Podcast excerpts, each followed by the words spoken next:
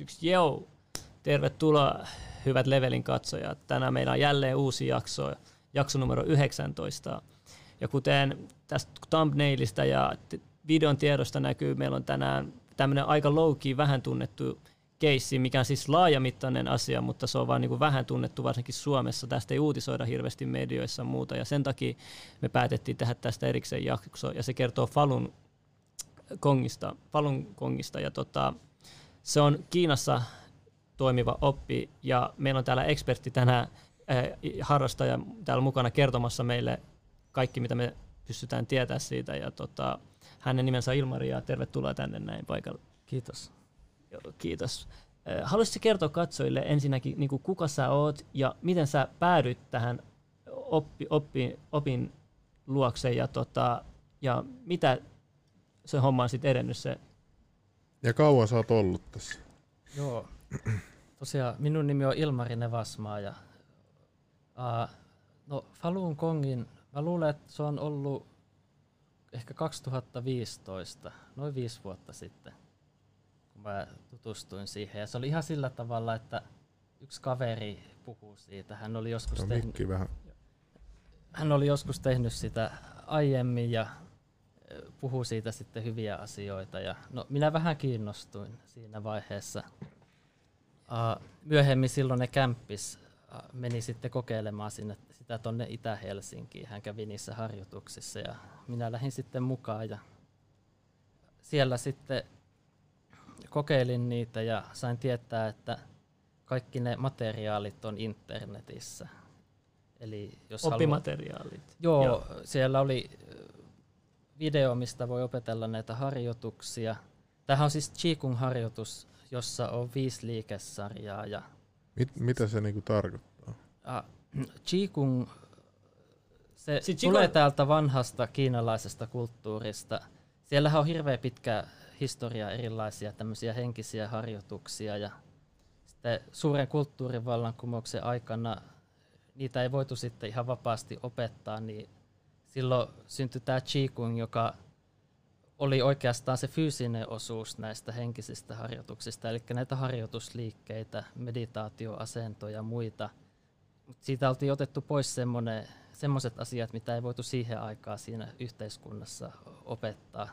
Eli onko tämä vähän niin kuin capoeira Brasiliassa, kun ei saanut olla kamppailulajeja, niin sitten ne opetteli tanssimaan niin kuin vähän samalla. Joo, Joo. voisi sanoa, että äh, useinhan tämmöiset asiat joutuu sopeutumaan siihen ympäröivään tilanteeseen. Ja Qigong oli todella suosittua sitten siinä vähän kulttuurivallankumouksen jälkeen. Puhuttiin Kiinassa tämmöisestä Qigong-boomista.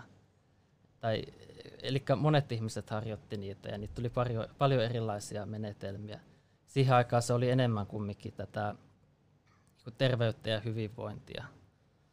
Mutta ne ju- juuret on siellä henkisissä harjoituksissa. Ja, no, Falun Gong sitten toi myös sitä hengellistä puolta siihen takaisin.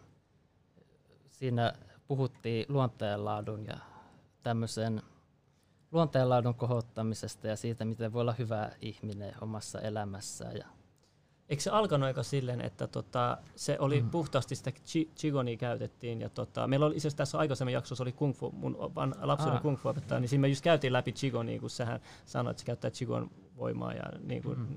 Ja, tota, me, ja se teki ihan Qigon meditaatioharjoituksenkin siinä jaksossa. Ja mä itse tiedän Qigonia, mä itsekin tehnyt niitä harjoituksia, teen vieläkin mm. tosi jänni mielenkiintoisia.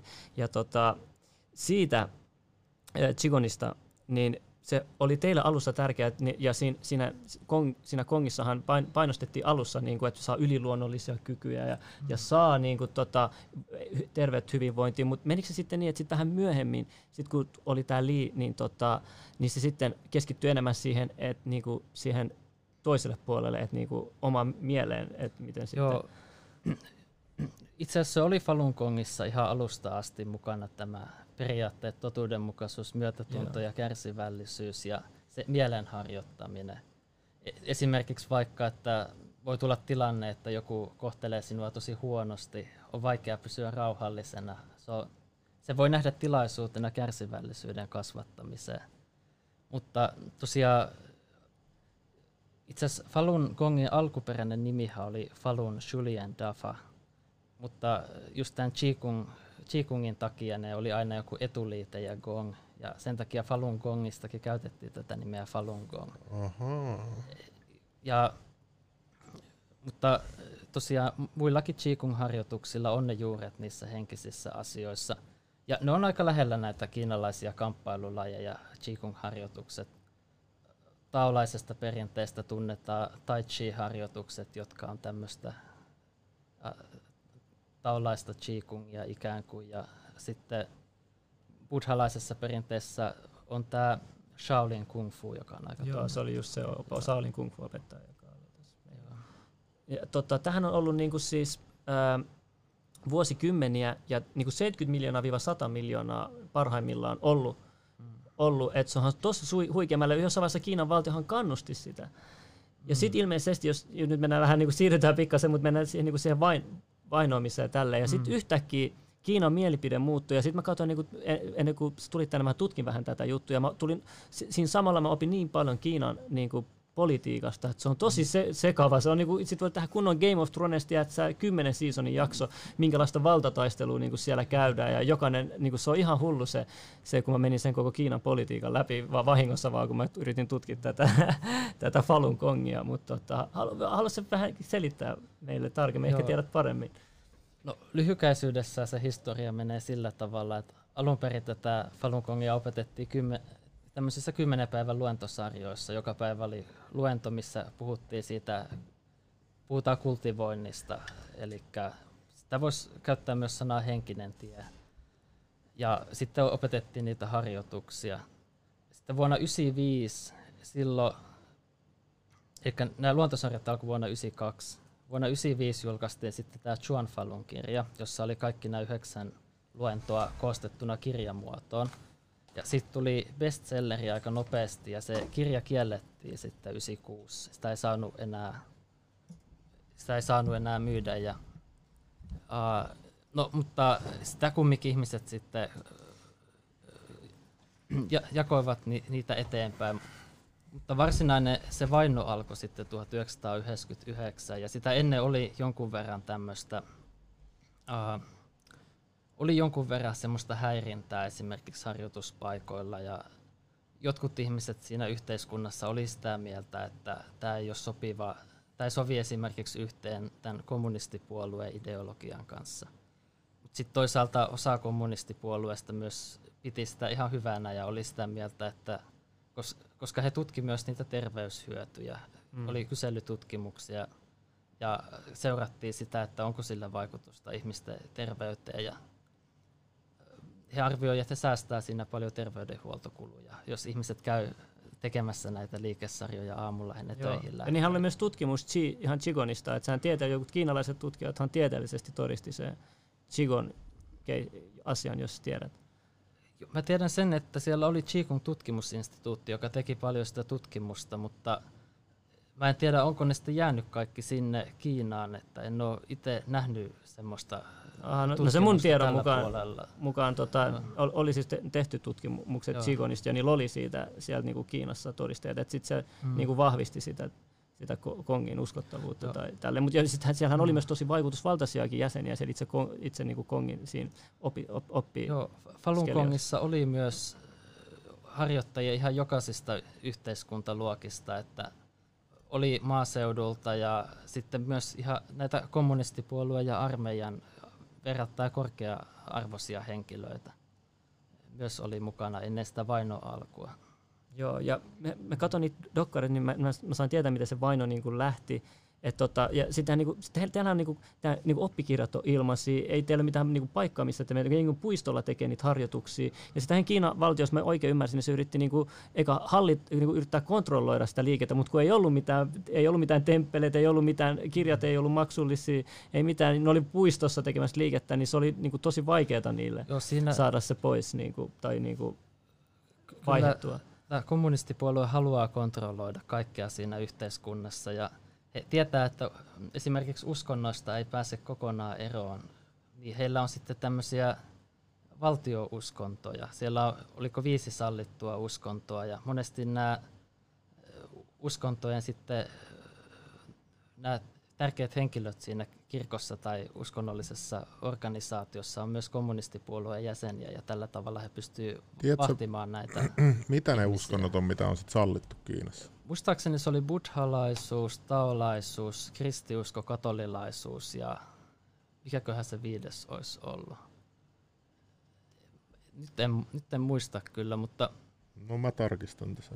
Joo, mutta äh, näiden orga, näihin organisaatioihin he voi laittaa näitä kommunistipuolueja uskollisia henkilöitä ja esimerkiksi poistaa vaikka raamatusta jotain semmoisia sivuja, jotka ei ole heidän mieleensä. Siellä on oma versio siitä.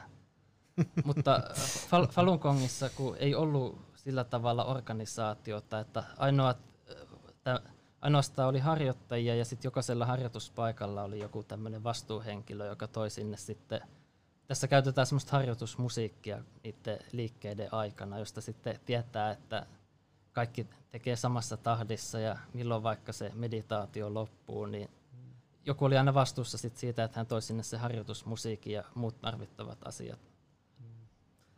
Mitä sitten mieltä sä oot, tota, ennen kuin mennään tuohon, miten Kiina alkoi vainota teitä ja tota, ja mitä muuta sen kauheuksia siihen sisältyy vielä, mutta mä haluaisin vielä mennä tähän, kun, on, tota, kun mä tutkin näitä materiaaleja, niin sit niinku, ehkä isoimmat niinku, tämmöiset niinku, kommentit niinku, tämmöisiltä vastustajilta ne oli, että niinku, se on niinku, kultti. Että niinku, ne vertaisivat vähän niinku Scientologia, mikä on Amerikassa. Mutta samaan aikaan, kun mä katson esimerkiksi Scientologin perustaja L. Ron Hubbard, niin, niin silläkin oli niinku bestseller-kirja – ja sitten se kiellettiin. Sitten se muutti sen uskonnoksi, sitten se kirja oli ok, koska se oli uskonto eikä se ollut tiedettä.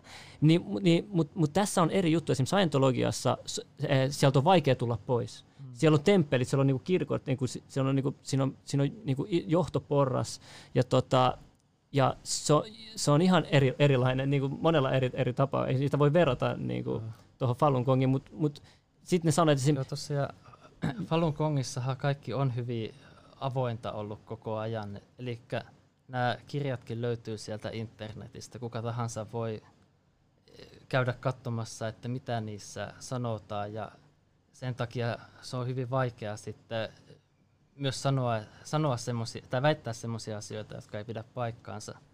Kiinassa se toki onnistui sitten vaino alun jälkeen, koska he poltti näitä kirjoja ja hävitti niitä ja siellähän ei myöskään ole mahdollista päästä internettiin vapaasti, koska siellä on tämä internetpalomuuri. Eli tämmöisessä kontrolloidussa yhteiskunnassa voi syntyä sellainen tilanne, että ihmisillä ei sitten ollutkaan pääsyä siihen tietoon, että mitä Falun Gong oikeasti on. Ja tosiaan myös Falun Gongissa ei ole mitään jäsenyyttä ja ei ole semmoista, ei ole mitään jäsenmaksuja tai muuta, että mäkin muistan, että tuolla on välillä tullut ihmisiä, he on hetken aikaa tehnyt sitä, sitten he on jäänyt pois ja voi olla, että joku tulee sitten vuosien jälkeen takaisin.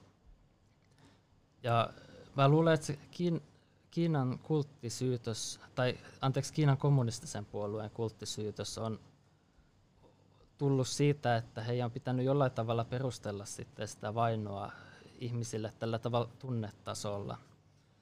Eli pilata näiden vainottavien maine ja saada heidät vaikuttamaan tämmöiseltä niin kuin vaaralliselta ja valtioviholliselta. Mm.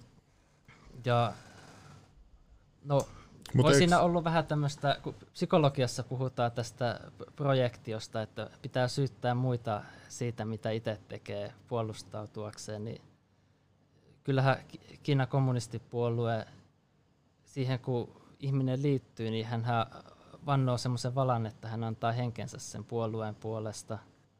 Uh, hänen pitää maksaa jäsenmaksuja, osallistua tämmöisiin pakollisiin opiskelusessioihin, missä he lukee näitä Marxin ja Leninin ja Mao Zedongin ja muiden opetuksia. Ja siitä on hyvin vaikea lähteä. Jos joku haluaa lähteä pois, niin hän kohtaa hyvin niin kuin kovia tämmöisiä kostotoimenpiteitä. Kulttihan tykkää, niin kuin, ne, ne haluaa mm. ra- rahaa, ne haluaa rahaa niitä jäseniltä, mm. mutta ei tässä tapauksessa. Joo, ei. Onko tämä mestari Lee siis, onko tämä niinku johtaja sitten kuitenkin? Joo, tai hän on opettaja. Hän, sen jälkeen, kun hän julkaisi tämän Chuan Falun kirjan, niin hän lopetti niiden luentosarjojen pitämisen Kiinassa. Ja hän lähti sitten ulkomaille. Hän piti, ensimmäinen taisi olla Ranskassa ja sitten Ruotsissa oli myös aika aikaisin, olisiko se ollut 95. Ja hän oli jo niin kuin huomattavasti ennen vainon alkua asettunut sitten Yhdysvaltoihin ja opetti ulkomailla. Ja hän on varmaan siinä vaiheessa, vaiheessa kun vaino alkoi, niin hän antoi muutamia haastatteluja, mutta ylipäätänsä hän on pysynyt aika lailla poissa julkisuudesta. Mutta hän ei ole mikään, niin kuin, että hän päättää kaikista ei, asioista ja mikään tuommoinen niin suuri johtaja. Ei sillä tavalla, kun eihän meillä ole semmoista organisaatiota. Niin, niin. niin no, mutta eihän teitä voiko mm. sitten syyttää kultista, jos ei ole mitään tuollaista päähahmoa. Niin kuin. No, syyttä, syyttää toki voi, että, mutta tosiaan tämä mestari Lee on kirjoittanut vielä sen Juan Falunin jälkeen muitakin asioita silloin tällöin, mutta se koko harjoituksen kulku on jo kuvattu siinä kirjassa, että sinänsä ei ole tarve ollut muuttaa mitään asioita tai päivittää tai muuttaa uudemmiksi tai muuta tällaista. Ja mä luulen, että siinä on ollut taustalla myös se, että silloin kun Qigong oli Kiinassa suosittua, niin siellä oli paljon tämmöisiä Qigong-mestareita, jotka sai paljon mainetta ja kunniaa mm. ja paljon rahaa myös. Ja monessa tapauksessa sitten siitä henkilöstä tuli ikään kuin tämmöinen, tai sitten henkilöstä tuli tärkeämpi kuin siitä itse asiasta ja tuli tämmöisiä uh, tapauksia, missä oli näitä fanaattisia seuraajia, jotka on niin innoissaan siitä heidän harjoituksensa perustajasta. Ja monesti silloin ne lähti just menemään huonompaa suuntaan. Eli mä luulen, että siinä, on, siinä, että hän on pysynyt sillä tavalla poissa julkisuudesta ja on myös ollut sitten taustalla se, että aina se ei ole hyvä, että jos on semmoisia karismaattisia johtajia, jotka vie huomiota siltä itse asialta. Mä itse olen just Falun Gongissa tykännyt siitä, että se totuudenmukaisuus, myötätunto ja kärsivällisyys ja se niin keskeinen asia on aina ollut siinä, tai ollaan menty aina se edellä. Tota, pidät sä kuitenkin mestariliitä ihan samanlaisen ihmisenä kuin me muutkin, niin kuin normaalina ihmisenä, mutta ehkä, mm. joo.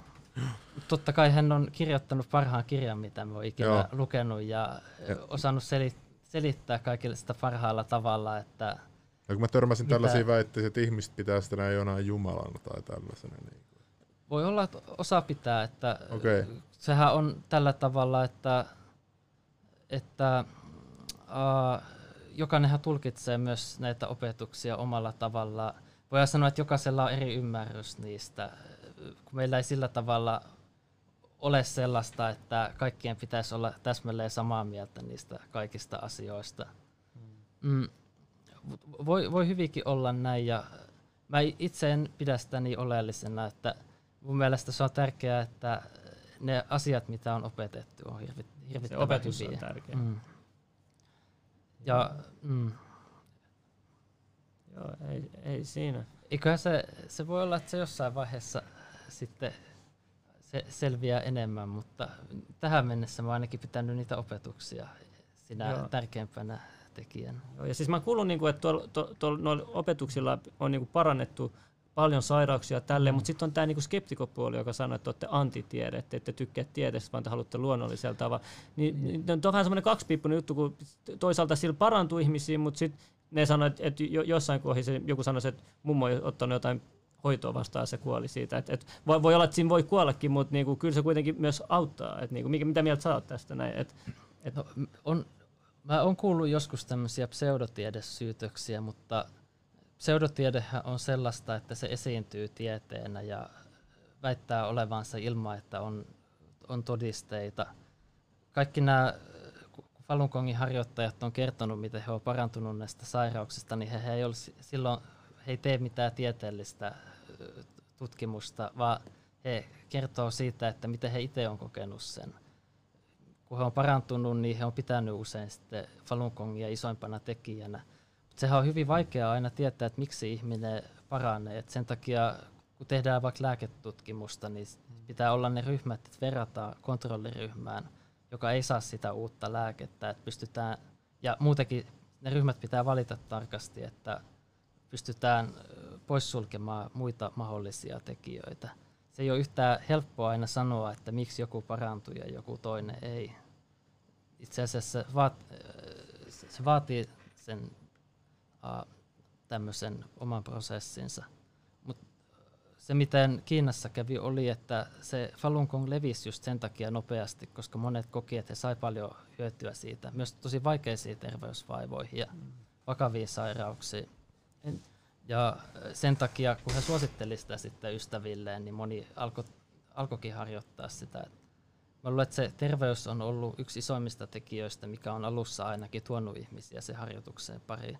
Toinen on sitten ollut myös se, että kulttuurivallankumouksen jälkeen kiinalaisilla on myös ollut se kaipuu sinne perinteiseen kulttuuriin, sinne omille juurille, ja Falun Gong tietyllä tapaa toi sitten takaisin niitä eh, perinteisiä arvoja, jotka heiltä oltiin viety, viety pois silloin kulttuurivallankumouksen aikana. Entä totta, kun sanotaan myös, niin kuin, että että sä teet vaikka rokotuksia tai tällaista. Mun mä itsekään en, en, mä en tykkää rokotteista, mä en itse tuu ottamaan semmoista ikinä, mutta mä vaan sanon, niin kuin, että et, kun sit on näitä totta kai, jotka on ihan eri mieltä kuin minä ja sanoo, että mä oon vaan niin muille minä. täällä, niin siinä, mutta kun mä sanon, että my body, niin kuin, mä pitää feministi, että my body, my choice. Niin, no se on ihan, siis mun mielestä pitää olla kyllä jo jokaisen oma tommonen valinta. Niin, että tota, se on my body, my choice. Tota, ja, ja siis onhan, te, onhan totta kai jotain, näitä, vi, vi, niin kuin, joitakin meillä saattaa kuulostaa että niin länsimaista silmistä tosi villiltä nämä jotkut, jotkut niin kuin, mä en tiedä kuit, kuit totta ne on, mutta jotain vaikka, niin kuin, että, että jotain e, eri väriset eri planeetta vai jotain. Mä, mä en tiedä tarkalleen, miten se meni, sit, sä, sä ehkä tiedät sen.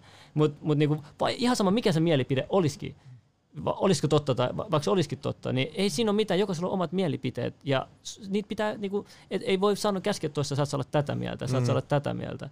Saat olla tätä mieltä. Eihän siinä, ei siinä ole mitään niin, järkeä kun... olla. Ei me olla ihmisenä, jos joku käskee, että sä et voi olla tätä mieltä. Niin kuin.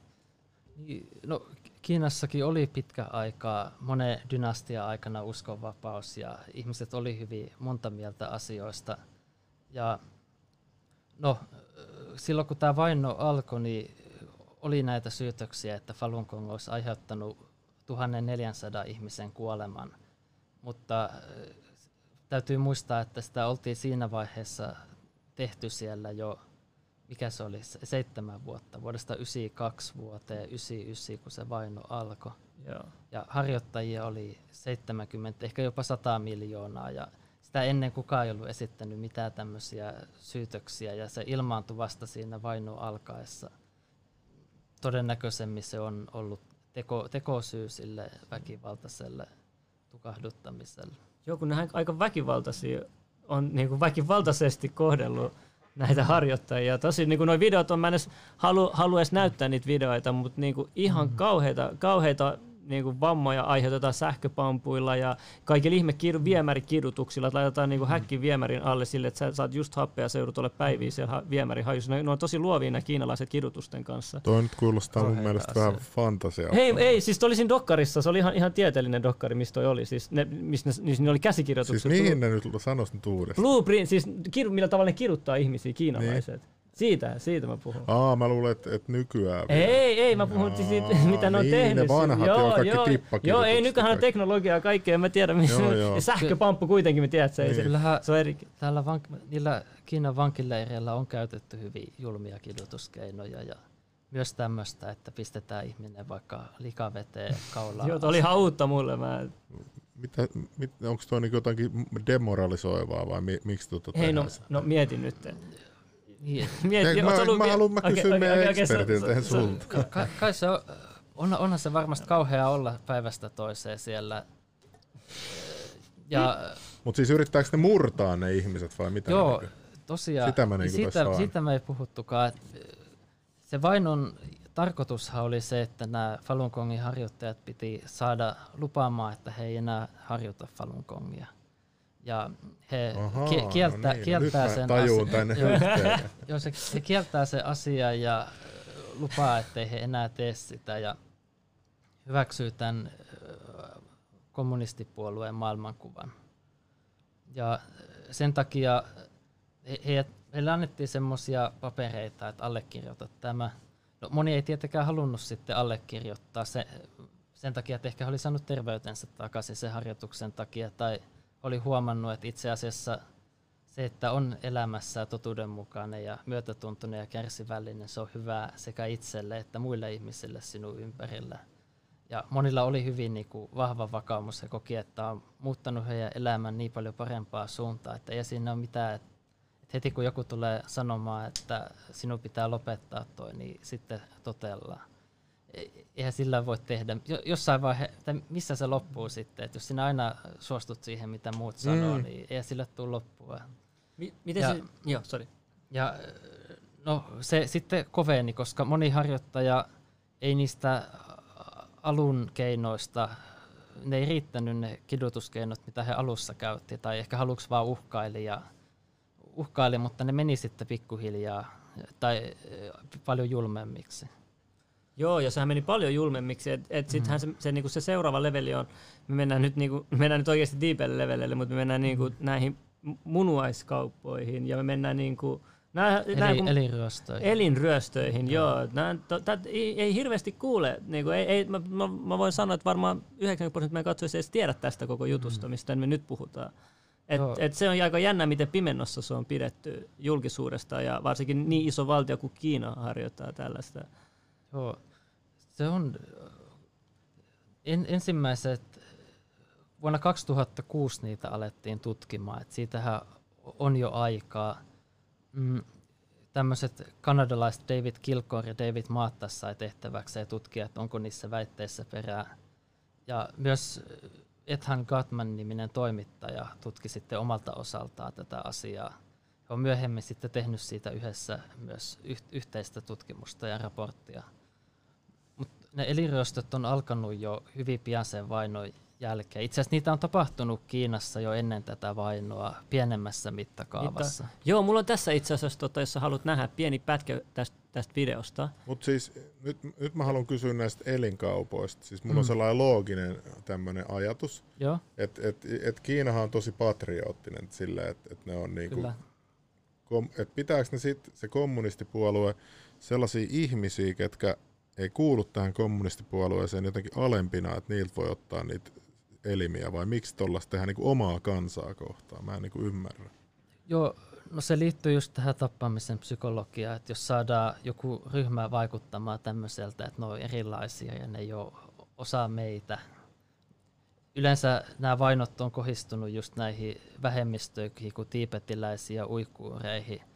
Falun Gongin kohdalla siinä oli tämmöinen iso propagandakampanja siinä vaiheessa, kun se vaino alkoi, niin televisiossa oli jatkuvasti uutisia siitä, että miten Falun Gong on paha ja just näitä kulttisyytöksiä ja muuta tämmöistä. Siinä oli tarkoitus, että kiinalaisten se suhtautuminen Falun Gongiin muuttuisi sellaiseksi, että kaikki nämä muut asiat tulisi mahdollisiksi. Ja nämä ja, kaikki jo löytyy mm. dokumentissa, mä oon laittanut linkit tuohon alle, jos haluatte saada lisää tietoa, ja, ja nämä, nämä niin visuaalisia videoita, kuvia, niin ne löytyy tuosta alhaalta. Ja sitten tota, mä kuulin myös tämmöisen jutun, että oli semmoista, semmoista t- niin tietoa levitettiin Kiinassa, että kun te harrastitte chigonia, niin ne usko, että teidän kaikki munuaiset, kaikki sisäelimet on niin kuin vahvempia kuin normaali ihmiseen. Ja sen takia jotkut erityisesti halus niin kuin just kongilaisen munuaiset ja tällaista. Mm. Joo, Kiinassahan ei ollut elinluovutusta ollenkaan käytössä tämmöistä järjestelmää ennen vuotta 2010. Silloin se aloitettiin ja muutama vuosi myöhemmin siitä tuli sitten maanlaajuinen, mutta heillä ei ole tarpeeksi niitä luovutettuja elimiä kattamaan edes niitä virallisia lukuja, Mites? kuinka paljon elimiä he siirtää. Tai ennen he sanoivat, että he saa melkein kaikki elimet telotetuilta vangeilta – mutta Paljon tämäkään... oikein telottaa niitä vankeja siellä. Joo, mutta niitä ei, telote, niitä ei teloteta tarpeeksi, että näitä elimiä riittäisi edes niihin virallisiin lukuihin. Ja itse asiassa monilla näillä vangeillahan on just jotain näitä maksasairauksia ja muita, jotka estää sen elimen siirtämisen. Falun harjoittajilla taas oli yleensä terveet elämäntavat. He ei tupakoi tai käytä alkoholia – ja he menee aamulla tekemään näitä Qigong harjoituksia, eli kun tavalliset vangit on keskimäärin huonommassa kunnossa usein kuin mm. terveydeltään kuin tavallinen kansa, niin mm. Falun Gongin harjoittajat oli yleensä paljon paremmassa kunnossa keskimäärin kuin tämmöinen kansan keskiarvo. Jep. Ja sitten tässä on niinku isoin syyhän tämmöisille eh, laittomille, tosi laittomille niinku elinryöstöille on niinku tämä raha, että ne on ihan järkyttävän mm. summa. Siis jengi ei toi, miten arvokkaita me ollaan. Et niinku, et että et voi helposti tienata hyvät hyvät rahat tämmöisellä sairaala-asialla? Joo, no kymmenissä tuhansissa ja kyllähän epätoivoinen ihminen, jos hänen elämänsä on kyseessä, saattaa maksaa vaikka miljoonan eh, siitä sairaala-ajasta ja näistä elimistä. Ja eh, Kiinassa he on myös luvannut, että jos se, kun ainahan nämä elimet ei, joskus se keho hylkii sitä elintä, niin siellä he on myös luvannut, että saa uuden tilalla, jos se hylkii. Eli voidaan niin elin monta money kertaa, back guarantee, okei. Okay. Joo, niin monta kertaa va- hakea se uusi elin, että saadaan sopiva kohdalle. Mulla oli tuosta yksi, yksi kaveri oli ottanut mm. selvää jostain asioista. Se, se väitti mulle, että, että niitä lääkkeitä, ni, että niitäkin valvotaan. Mm. Niin niitä, niitä menisi vaan just sen verran, kun niitä on niitä virallisesti niitä luovutettuja elimiä. Pitääkö tämä paikkaansa? Voiko olla jotain mustaa markkinaa ja tällaista? Varmasti on pimeät markkinat ja itse asiassa se, Kiinassahan tehtiin eliryöstöjä myös ennen, ennen Falun Gongin vainoa, mutta se oli paljon pienemmässä mittakaavassa. Tämä yksi todistaja, lääkäri Enver Tohti, joka on uikuuri ja joka oli itse poistanut elimen tämmöisiltä tapetuilta uikuureilta – niin teki sen jo ennen Falun Gongin vaino alkamista. Onko uikuureiset vainottu Falun Gongia kauemmin? Ei, silloin, siinä vaiheessa se ei välttämättä ollut vainoa. Se voi olla, että he on vaan ollut, tai ehkä ollut yksilöitä, jotka on joutunut sitten okay. jostain syystä tappolistalle. Mutta siinä 2000-luvun alussa just tuli näitä uusia hylkimisen estolääkkeitä, eli tämä Falun Gongin vaino, uh, eliryöstö, päästöjen muuttuminen maanlaajuisiksi ja laajamittaisiksi niin on osaltaan just mahdollistunut näiden hylkimisen estolääkkeiden kehittymisen myötä. Ja, et Kiina on myös pystynyt valmistamaan, valmistamaan niitä tarvittavia lääkkeitä. Niin, eli Kiina valmistaa ne lääkkeet itse? Mä luulen, että heidän on pakko osa niistä valmistaa, Joo. koska he jatkuvasti vähättelee niitä lukuja – tämä David Kilcore ja David Maattas, jotka teki sitä tutkimusta näistä eliröstöistä, sanoi, että muutama Kiinan suurin eliröstösairaala, tai, anteeksi, elinsiirtosairaala. Näin pahaksi on mennyt, koska, koska siellä ei ole paljon, näin, se on pääasiallinen elinten lähde. Joo. Niin muutama suurin sairaala pystyy pääsemään näihin koko maan lukuihin ja niitä on jatkuvasti tullut lisää ja hän on selvittänyt hy- hyvillä tavalla näitä asioita. Hän on soittanut noihin, e, noihin sairaaloihin ja sinne itse myöntänyt, on sille, joo, ne esittänyt just, että ne haluaa asiakkaana mm. ja sitten sit, sit ne on saanut niin kuin tietää, lääkärit itse paljastanut niille, että mm. joo, se menee näin ja näin. Sehän siinä on pelottavaa, että miten avointa se on ollut. Että ennen tätä 20, vuotta 2006 siellä oli nettisivuilla suunnilleen sanottiin, että saa muutama viikon odotusajalla niin kuin minkä tahansa elimen. Että he ovat olleet kauhean avoimia siitä – ennen kuin he on sitten äh, tajunnut, että itse asiassa tästähän tulee niinku huonoa julkisuutta sitten. Joo, ja sitten kun ne, mm. niin kun ne lääkärit vielä, niin kuin, no jotkut on niin ihan psykopaatteja. Se, se sanoi, että joo, et se, eikö se ole hävetä, kun sä teet tolle, kun sä sai sen kiinni siinä puhelimessa, tiedät, mm. että, se, että se tekee tolle. Sitten se oli silleen, että joo, ei, että mua kutsutaan butcheriksi, että mä, mä teo, mua kutsutaan mm. teurastajaksi, että tuu tänne näin, mä näytän sulle. Ja tämä on niin ihan sekopäitä näin. Länsimaissa ihmisten on vaikea ymmärtää sitä, minkälaisessa tilassa se Kiinan yhteiskunta on tänä päivänä. Tämä kommunistipuolue kulttuurivallankumouksessa ja näissä muissa ka- kampanjoissa on pyrkinyt hävittämään kaikki tämmöiset, kaiken vanhan moraalin. Karl Marx sanoi aikoinaan, As. että kommunistin, kommunismin tehtävä on vähit, hävittää kaikki uskonnot, kaikki vanhat asiat, kaikki moraali hmm. ja tehdä se vallankumouksellisen terrorin keinoin. Ja Kiinassa ihan opetusjärjestelmästä lähtien näitä kiinalaisia koitetaan muokata siihen suuntaan, että he on kykeneviä tekemään semmoisia asioita, mitä suurin osa länsi, täällä meillä ei olisi, tai jotka tuntuu meille uskomattomilta. Tämä Enver Tohti, joka oli poistanut niitä elimiä, hän mm. kertoo, että hän ajatteli silloin ihan aidosti, että hän tekee hyvää, koska hän on mukana taistelemassa näitä valtion vihollisia vastaan. Mutta ottiko se myös eläviltä ihmisiltä elimiä vai miten se sitten, no, onko hän kertonut mitään? Seurasi niitä, hän yhden kerran poisti niitä ja hän seurasi käskyjä. Hänet vietiin sinne telotuspaikalle, ja kun hän alkoi leikata, hän tajusi, että tämä ihminen on vielä elossa, että hän vuotaa verta. Häntä oltiin ammut, ammuttu semmoiseen paikkaan rintakehässä, että se ei vahingoittaisi sydäntä ja näitä muita elimiä, jotka piti poistaa. Ottiko se elävältä ihmiseltä sit sydämen vai? Siinä vaiheessa ei hänellä oikein ollut muuta mahdollisuuttakaan, koska Aa, niin siinä on poliisit vieressä. ympäri. Sen takia olympialaiset pidettiin Kiinassa, oliko se sitten niinku... Mutta siis ketkä näitä, ostaako näitä elimiä myös länsimaalaiset ihmiset? Joo, ja jotkut länsimaat on myös kieltänyt tämän, eli Joo, just vähän aikaa sitten. Joo, tuli se joku sääntö, tuli, ja Israelkin kielsi sen, oli mukana Joo, siinä. ja Israelissa itse asiassa vakuutusyhtiöt aluksi maksoi sen matkan Kiinaan ja elimen hakemisen, kunnes, siitä, sitten, kunnes se kiellettiin. Taivanista on mennyt paljon, koska se on siinä Kiinan lähellä ja myös muista länsimaista. Mm, iso osa menee sitten ihan kiinalaisille. Tässä kun näkee, että ihminen on aika hirviö, että se on valmis tappaa muita, että Joo. se saa niinku... Mä luulen, että moni ei ehkä ajattele, mistä se elin tulee. Mä muistan yhden tämmöisen taivanilaisen, joka, jonka mies oli sairaana. He lähti sinne Kiinan puolelle hakemaan elintä. Joku meni siinä pieleen siinä leikkauksessa ja tämä nainen sai sitten vaan miehensä tuhkat takaisin. He hävitti kaikki, ilmeisesti jotain todistusaineistoa. Että hän ei saanut kokonaista ruumista, vaan tuhkat.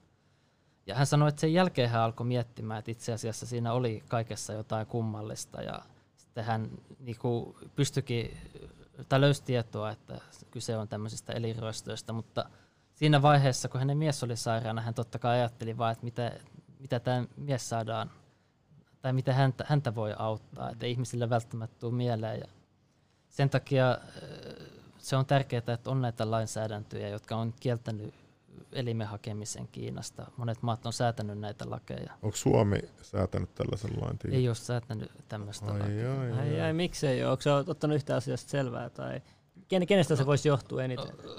Suomessa on, on verrattain hyvät lait valmiiksi, mutta tietenkin se olisi hyvä, että se kiellettäisiin vielä, vielä eri, erikseen. Ja, ja että myös Suomessakin voisi olla tiedote suomalaisille, jotka matkustaa vaikka Kiinaan, että mikä se tilanne siellä on. Mutta totta kai Kiinan kommunistipuolueella on hirveästi valtaa.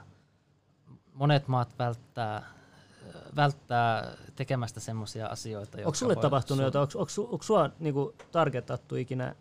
Tai miten, miten oletko, oletko, huomannut, oletko huomannut tässä Suomessa jotain tai sun itseäsi kohtaa, tai miten sä oot itse huomannut? sun läheisiä kohtaa täällä, täällä Suomessa? Ei, ei ole minua kohtaa, mutta silloin, kun se vaino alkoi, niin suomalaisia Falun Gongin harjoittajia, heille tuli tämmöistä puhelinhäirintää ja Uh, siis kyllä Suomessa meidän, asti? Joo, Suomessa asti. Ja oh. kyllä meidänkin tapahtumia käy valokuvaamassa ihmiset, jotka voi olla mahdollisesti jotain, jotka haluaa tietää, että keitä me ollaan.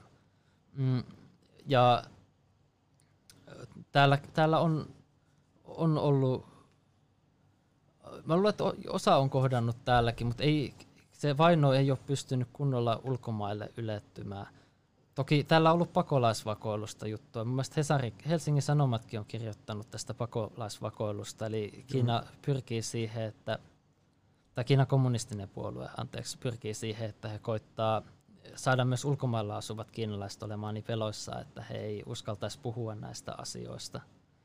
Ja se koskee kaikkia näitä ryhmiä, Falun Gongin harjoittajia, uikuureita, liittyykö Kouvolan Chinatown tähän jotenkin? Ei, ei, se oli mielenkiintoinen juttu, kun se no. suljettiin. Mä joskus seurasin sitä. Mä en tiedä, ah. tiedät siitä yhtään? Ei, sitä en tiedä, tiedä mitä. Joo. En, en Siinä tiedä. kävi jotain ihme juttu. Sittenkin oli paljon salaliittoa. Mutta yksi video, mikä haluan näyttää, mä oon yrittänyt koko ajan näyttää, että tässä on tämä yksi pätkä, tota, missä näytetään, että kuinka monta tuommoista äh, elinsiirtosairaalaa Kiinassa oli aikaisemmin, väs, miten se yhtäkkiä räjähdysmäisesti ilman syytä kasvoi. Copyright. After 1999, the organ transplant quantity in China explosively increased from two perspectives. One was the total number of the hospitals doing organ transplants. Before 1999, there were only 19 hospitals that could transplant organs. The number of hospitals was increased uh. by more than 20 times to more than 500 hospitals in 2005. Another one was the total number of liver transplants. There were only 135 liver transplants in total for the 20 years prior to 1999. For the eight years between 1991 and 1998, there were a total of 78 cases of liver transplants. However, from 1999 to 2006, It's 14,085. The number multiplied by more than 180 Miten tuo voi selittää tuon kasvupyrähdyksen? An explosive ehkä increase? toi on jotain, mitä se jotain propagandaa, oletko tarkistanut nää? Siis tää, jo, siis tää oli tää ihan, tää, tu, tää oli tää, tää, tunnetaan se tunnetuin tyyli tutkija. Tiedät sä tämän tutkijan? Ainakin tässä tosi paljon niin puhuttiin hänestä. Joo, nuo luvut perustuu just tähän David Kilcore ja David Mattaksen tutkimuksiin, ja nekin on saatavilla internetistä. Se on, se on Tämän pit, nimi on pit, Wang Chuan, joo. jos mä lausuin sen oikein. Ja tämä tutkimus on saatavilla kyllä sieltä neti, okay. netistä, ja, mutta se on pitkä, siinä on 700 sivua kaikki ne lähdeviitteineen. No, huh, Mutta itse asiassa Kiinan viranomaiset on käynyt sen läpi, ja he on lähinnä heidän syytteet on aina ollut semmoista, että tämä on just Falun Gongin jotain propagandaa, että on tämmöinen kultti, mitä asiavirheitä tai Joo, sen sitä, takia, kun täällä oli täällä ei... kysymyksissä näitä, joo. niin mä sen takia vähän kysyinkin. Joo, että, niin. mitä asiavirheitä he ei pystynyt siitä osoittamaan. Muutama, muutama sairaala muistaakseni oli merkitty kuvateksteihin väärin, että ne olikin jossain muualla, ja he ystävällisesti osoitti tämän tämän sitten, että siinä kuvassa oli väärä sairaala tai muuta, mutta sitä, että nämä, todist, nämä todistusaineisto ei todistaisi elinryöstöjä tai että siinä todistusaineistossa olisi jotain vikaa, niin sitä edes Kiinan viranomaiset eivät väittäneet. Keskitty lähinnä tähän mustan maalaamiseen, että tämä, tämä tämmöiseen tunnetason argumentointiin. Ja se on myös hyvä muistaa, että tämä viime vuonna China Tribunal, joka oli tämmöinen riippumaton oikeusistuin, jota johti Sir Geoffrey Nice, joka on ollut myös tämän Slobodan Milosevicin sotarikosoikeudenkäynneissä. Oliko se se ukko, joka joi sitä Oli, myrkkyä? Oliko, olikohan se Milosevic, joka lopuksi joi? Mä en muista. Joku, joku semmoinen joi. Joo.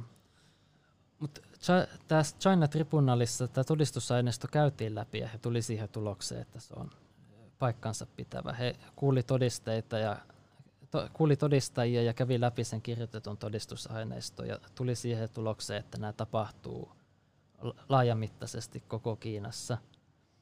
Ja se on vasta viime vuonna, kun se narratiivi on muuttunut nyt siihen suuntaan, että tämä todellakin tapahtuu. Ei puhuta enää vaan syyt, niin sitä, että tämmöisiä epäilyjä tai syytteitä esitetään.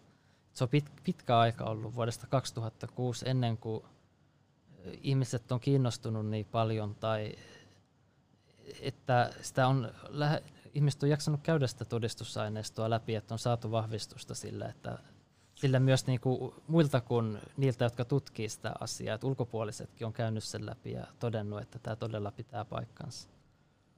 Okei. Okay. Mites kun täällä on näissä mun muistiinpanoissa on, tehty, on täällä väitetään jotain, että, että Faalun kongilaista on jotenkin äärioikeistolaisia tai jotain tällaisia, jotain xenofobeja tai tommosia. Onko tässä mitään paikkaansa pitävyyttä tällaisissa väitteissä? Mä en usko, että ei tähän sillä tavalla liity mitään poliittista, poliittista suuntausta. Ja tuosta muukalaisvihasta tai rasismista on ollut niitä syytteitä, mutta ei nekään pidä paikkansa. Me, meidän pitää seurata tätä myötätuntoa ja kohdella kaikkia ihmisiä riippumatta mihin ryhmään he kuuluu myötätuntoisesti. Mutta kuka tällaisia sitten levittää tällaisia juttuja? Ki- Kiinan kommunistinen puolue, okay. mä sanoisin. Voi olla toki muitakin ihmisiä. Onhan niitä sellaisia ihmisiä, jotka voi jostain syystä olla sitä mieltä, että Falun Gong ei ole hyvä ja käyttää aikaansa tämmöiseen, mutta se, jolla on todellinen motiivi, on tämä kommunistipuolue. Todennäköisesti se tulee heiltä. Mä, mä, mä kanssa, niin kuin, jotkut ei ymmärrä, että kun te vaikka olette koko ajan taistelette tämän asian puolesta ja mainostatte, tälle sit ihmiset sanoo, että näillä on paljon vaikutusvaltaa, ne koko ajan mainostaa tätä ja ne, ne saa paljon asioita aikaiseksi, niin niillä on iso verkosto. Mutta totta kai, jos mäkin olisin teidän tilalla, totta kai mä taistelisin ihan keinoilla millä hyvä. Se oli sitten rahaa, että mä mainostaa meidän oppeja tai oli se sitten, mä yritän vaikuttaa politiikasta. Tai siis totta kai mä yritän niin kuin, taistella kaikin mahdollisin keinoin, mutta emme siis itse näe siinä mitään väärää, mitä niin kuin jotkut toiset no, ihmiset näkee jotenkin mä, outona asiana, mä en tiedä. Sitä mä oon pitänyt hyvänä, että koko tänä aikana Falun Gongin harjoittajat ei ole koskaan vastannut siihen väkivaltaan väkivallalla. että se on aina ollut mm. tämmöistä rauhaomasta lähinnä keskittynyt siihen. Joo, mä en tiedä, miten su- teet, niitä voi pitää uhkana millään Mites tavalla. joku, joku toi, toi, mä juttelin yhden tutun kiinalaisen kanssa tossa, niin se toi mulle esille sen kuin itsepolttamisjutun. Joo. Mikä tämä juttu oli? Se oli vuonna 2001 ja silloin Tiananmenin aukiolla sytytti, olikohan, oliko niitä viisi vai viisi taisi olla, jotka sytytti itsensä tulee ja muutama tunti sen jälkeen kaikki Kiinan mediat alkoi väittämään, että ne on Falun Gongin harjoittajia, että olisi tämmöinen protesti, että he sytyttää. Eli ne ei ollut edes Falun Gongin harjoittajia? Ei se oli, se oli tämmöinen väären, väärennetty juttu. Ja Mutta miksi joku polttaa itse väärennetty jutun? kukaan heistä ei kuollut käsittääkseni siihen tulipaloon. Et siinä videolla näkyy, että yhtä heistä lyödään jollain esineellä päähän tai jollain niin kuin pitkällä sauvalla, että hän todennäköisesti kuoli siihen päähänlyöntiin. Se ei ihan selkeästi näy, koska siinä on savua, mutta ja yksi näistä, semmoinen nuori 12-vuotias tyttö, kuoli myöhemmin sairaalassa ja se kuolinsyy oli epäselvä, mutta se oli joku sydänperäinen. Et todennäköisesti, jos se todennäköisesti se oli tämmöinen, tai hyvin varmasti se oli tämmöinen temppu se koko polttoitsemurha-keissi, että he koitti sillä perustella tätä, että miksi Falun Gongia mut, pitää vainota. Mutta tämähän tarkoittaa sitä, että Kiina on valmis tapattaa ja siellä on sellaisia ihmisiä, jotka on valmis tappaa Kyllä. itsensä, että ne saa tällaisen pahan maineen jollekin asialle. Tai, tai ei tappamaan itseään, mutta tappaamaan muita, muita, että osa näistä kuoli, mutta todennäköisesti ei siihen tuleen Heillä esimerkiksi oli vielä hiuksia jäljellä. Yleensä hiukset on se, mikä palaa ensimmäisenä ja he oli vain muutama minuutin liekeissä. Minuutin? Niin, e- ehkä maksimissaan minuutin. Joo, no niin, joo. Ja siinä oli muutakin kaikkea tämmöistä kummallista. Yleensä kun ihminen on palovamman osastolla, niin siellä pitää lääkäreiden pukeutua sterileihin vaatteisiin ja pitää maskia kasvoilla tämän infektioriskin takia, mutta näitä kävi toimittajat haastattelemassa ihan arkivaatteissa siellä sairaalassa. Ja myös ihan länsimaiset mediat, Washington Post uutisoi, että he ja toimittaja oli käynyt haastattelemassa yhden näiden henkilön naapureita ja he ei ollut koskaan kuullutkaan, että olisi tehnyt Falun Gongia. Ja ehkä isoin, isoin syy on se, että Falun Gongin opetukset on tappamista vastaan, myös itsemurhaa vastaan. Ja tämmöinen ei olisi muuten voinut onnistua, mutta siinä oli jo ollut monta vuotta, kun he oli tuhonnut näitä kirjoja, kirjoja ja poltettu isoja määriä ja kiinalaisella yleisöllä ei ollut pääsyä selvittämään, että mitä Falun Gong opettaa, niin siinä vaiheessa, kun kommunistipuolue laittoi televisioon jotain alkoi uskoa sitä. Ja he oli myös hyvin vihaisia siitä, että joku menisi, tekisi tämmöistä, että sytyttäisi sittensä mukaan tuleen protestoidakseen.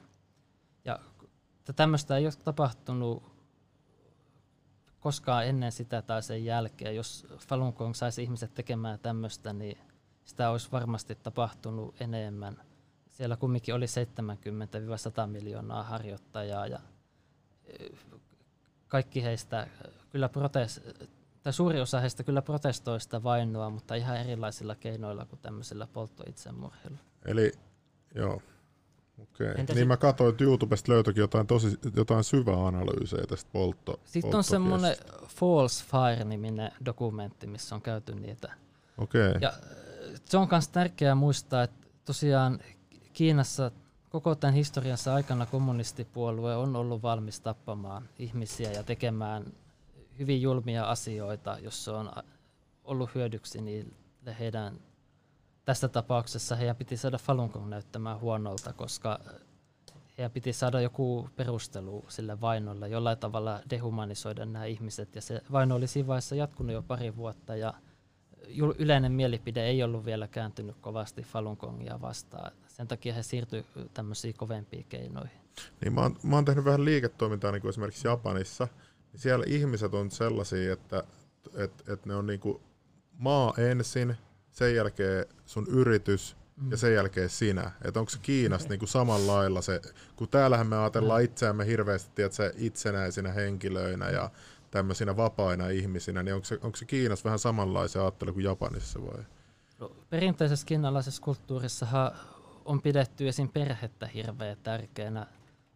Lapsetkin on tietyllä tavalla velkaa vanhemmille siitä, Joo. että ne on kasvattanut sinut. Ja kiinalaiset on paljon kovempia pitämään omista vanhemmistaan huolta ja se nähdään tärkeämpänä. Mm. Mutta kyllä sielläkin, se on sama kuin meillä länsimaissa, mitä kaikki tämmöiset uskonnot ja vanhat kulttuurit on opettanut, että ihminen vastaa omista teoista, että sinua ei määritellä muiden tekojen tai pohjalta tai sen perusteella, että mihin ryhmään sinua katsotaan kuuluvaa, vaan aina ollaan katsottu sitä, että jos sinä teet hyviä asioita, niin sit sinua pidetään hyvänä, ja jos teet huonoja asioita, sinua pidetään huonona. Eli kyllä siinäkin kulttuurissa on ihan samalla tavalla tämmöinen henkilökohtaisen vastuuajatus kuin mitä vaikka meidän kulttuurissa on.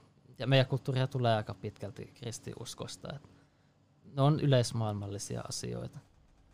Joo, tota, miten Suomen media, olette saanut paljon näkyvyyttä Suomen, mä löysin vain yhden Hesarin artikkelin nopeasti, kun mä googlasin, ja sekin oli, piti olla jäsen, että pystyy lukemaan. Tota, onko siitä uutisoitu, onko teidät huomioitu oikein, tai onko teidät huomioitu Suomessa, vai miten tämä? On ollut jonkun verran. Mielestäni Helsingin Sanomat on tehnyt useampiakin uutisia, ja muut mediat on jonkun verran uutisoinut myös. Toki kun ottaa huomioon, että miten, miten valtavasta asiasta on kyse. Tämmöisestä tämän päivän mahdollisesti, kun katsotaan historiassa taaksepäin, niin tämä voi olla hyvinkin se tämän ajan suuri tämmöinen niin joukkotuho. Ainakin siihen on mahdollisuus hyvinkin, koska niitä vainottuja harjoittajia on niin paljon. Jep, jep. Että siinä mielessä, niin kuin, jos minulta kysytään, niin ei ole tarpeeksi uutisoitu, mutta on uutisoitu jonkun verran. Okay. No ei, ei. No hyvä, hyvä kuulla, että on uutisoitu ja, ja hyvä kuulla, että sait ainakin se yhden lain läpi. Onks, miten, miten Trump on ollut tässä mukana? Mä näin, kun mä yritin googlata cover-fotoa tähän mm. YouTube-videoon, niin tota, mä löysin jonkun, missä oli näitä Falun Gonglaisia tota, Trumpin luona. Se oli allekirjoittamassa jotain. Mitä Aa. se teki? Joo, Trump oli pitänyt tämmöisen missä on, oli eri näitä vainottuja uskontoja. Mä luulen, että se liittyy tähän ilmeisesti hänen tämä hallinto pitää uskonvapautta semmoisena yhtenä tärkeänä teemana. Ja muistaakseni, se oli, oliko se viime vuonna? Mielestäni oli neljä kiinalaista. Että oli yksi Falun Gongin harjoittaja, yksi tämmöinen muslimi, joka taisi olla uikuuri. Ja sitten Tiipetillä, Tiipetin buddhalainen ja sitten yksi kristitty. Ja nää, näitä myös vainotaan Falun Gongin lisäksi esim, jos kristitty ei kuulu tähän viralliseen kirkkoon, vaan vapaaseen kirkkoon, niin heitä mm. saatetaan myös vainota. Okei, joo, se on kyllä, kyllä vähän laajentunut se ryhmä, varsinkin muslimet mä oon kuullut, että se on mennyt ihan, ihan toiselle tasolle. Joo, ainakin ui, tätä uikuurivähemmistöä, heistä suuri osa on muslimia, ja nythän on pel- pelätään, että heiltä myös aletaan varastamaan näitä elimiä, koska silloin kun itse asiassa al- alussa, kun Falun Gongin, tää, kun tämä elinryöstö rupesi, ennen kuin se tuli julkisuuteen, niin uh, monet näistä harjoittajista raportoi siitä, että vaikka heitä kidutetaan, niin heiltä otetaan tämmöisiä verikokeita ja kudosnäytteitä, ja he itse ymmärtänyt, että minkä takia niitä otetaan. Mutta tämä Ethan Gutman, joka tutki tätä asiaa, niin hän sitten alkoi pitää sitä outona, että tämä toistuu useasti. Ja myöhemmin on sitten selvinnyt, että niitä näytteitä otetaan just näitä elinsiirtoja varten, että he saa löydä, löytää sen sopivan henkilön, jolle kenenkin elin kävisi. Ja no. nyt u, u, uikuureista on myös, heitä on, heidän niinku, näitä biologisia tietoja, just näitä verikokeita ja uh, kudosnäytteitä on kerätty tämmöiseen, mikä se on, tämmöiseen tietokantaa että Kiina pyrkii rakentamaan. Mun mielestä niillä oli tavoitteena tälle, anteeksi, Kiinan kommunistisella puolueella, että he saa tämän vuoden loppuun asti 100 miljoonaa ihmistä tämmöiseen tietokantaan. Wow, niillä on näköjään vähän isot suunnitelmat tässä Joo. vaiheessa. Eikö kukaan muslimi ei tiedä varmaan tästä? Onko se, niin kuin ne ei osaa ennakoida, että Kiina voisi tehdä jotain tuollaista? Sittenhän vasta kaikki maailman muslimit suuttuu, kun Mut ne saa tietää. Niin, mutta eikö, eikö tuota Kiinassa ollut silleen, että nehän teki jotain pommi-iskujakin siellä, niin Kiinan valtio väittää näin siellä, siellä uiguurialueella. Xinjiangissa. Joo. Joo, siitä en tiedä. Voi olla, että siellä on, on osa, vähe, osa siitä väestöstä, jotka haluaisi itsenäisyyttä. Et Mä en, en tiedä, onko siellä ollut pommi-iskuja. Mutta... Joo, mä katsoin jonkun dokkarin, mm. että et Weissin dokkari, ja sitten se meni, meni se kiertää sitä kaupunkiin, niin se löysi sellaisia isoja lastentarhoja, missä oli lapset, ja sitten ne vaan hoki jotain kommunistipuolueen mantraa siellä Joo. pihalla. Niin kuin kova äänisesti tuli aina, mitä piti sanoa. Että onko tällaista tehty Falun Gongin kannattajillekin sitten? Et pitää että otetaan lapset pois ja pistetään ne johonkin Kiinan koulukotiin tai tollaiseen. Ainakin näin Joo. ne väitti väississä. Tällä, tällä tavalla lapsia koitetaan saada hy- niinku ottamaan vastaan se kommunistipuolueen ideologia. Et ajattelen nyt, jos sinä olet koulussa. Ja Ei, mutta tässä oli kyse siitä, että ne otetaan kokonaan vanhemmilta Kokonaan pois, pois vanhemmilta. Ja sitten pistettiin johonkin sellaiseen Kiinan mm. omaa tällaiseen koulutuslaitokseen. Koulu, koulukotiin. Joo, johonkin tällaiset. Tehdäänkö niin kuin te, noille teidän kannattajille tällaisia? En ole itse asiassa tämmöisestä kuullut, että olisi lapsia kerätty yhteen okay. paikkaan. Sen tiedän, että monia lapsia on jäänyt orvoksi, mutta e- en ole tämmöisestä samanlaisesta kuullut. Jos on muistaakseni Weissin se dokumentti, kannattaa katsoa se. Se oli ihan mielenkiintoinen.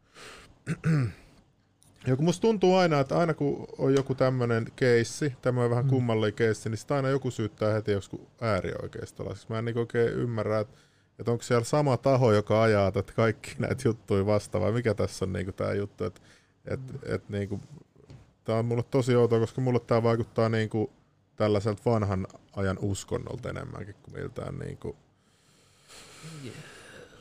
Se, on, se on varmaan tulee siitä tämä äärioikeistotermi, niin eiköhän se tuu sieltä, sieltä silloin, kun uh, Sak- Saksassa joskus aikaa sitten uh, nyt tää, nykyään kun on tämä Antifa Amerikassa, okay. niin Antifa oli silloin Saksassa myös, kun Hitler nousi valtaan. Ja Oliko se Hitleri joku sitten? Ei, se oli näiden kommunistien väkivaltajärjestö, jota ohjattiin Moskovasta ja se otti yhteen näiden Hitlerin ruskeapaitojen kanssa Saksan Aha. kadulla. Ja silloin totta kai kommunistit ja kansallissosialistit taisteli niistä samoista antikapitalistiporukoista, että kenen puolelle ne asettuu. Ja sitten mä luulen, että se tulee sieltä se, että syytetään, että nämä ei ole oikeasti nämä kansallissosialistit sosialisteja, vaan että ne olisi äärioikeistoa, että älkää menkö niiden leiriin, eikö, pysykää eikö, meidän leirissä. Eikö sosialisti tarkoita jo niin kuin vähän vasemmistolaista?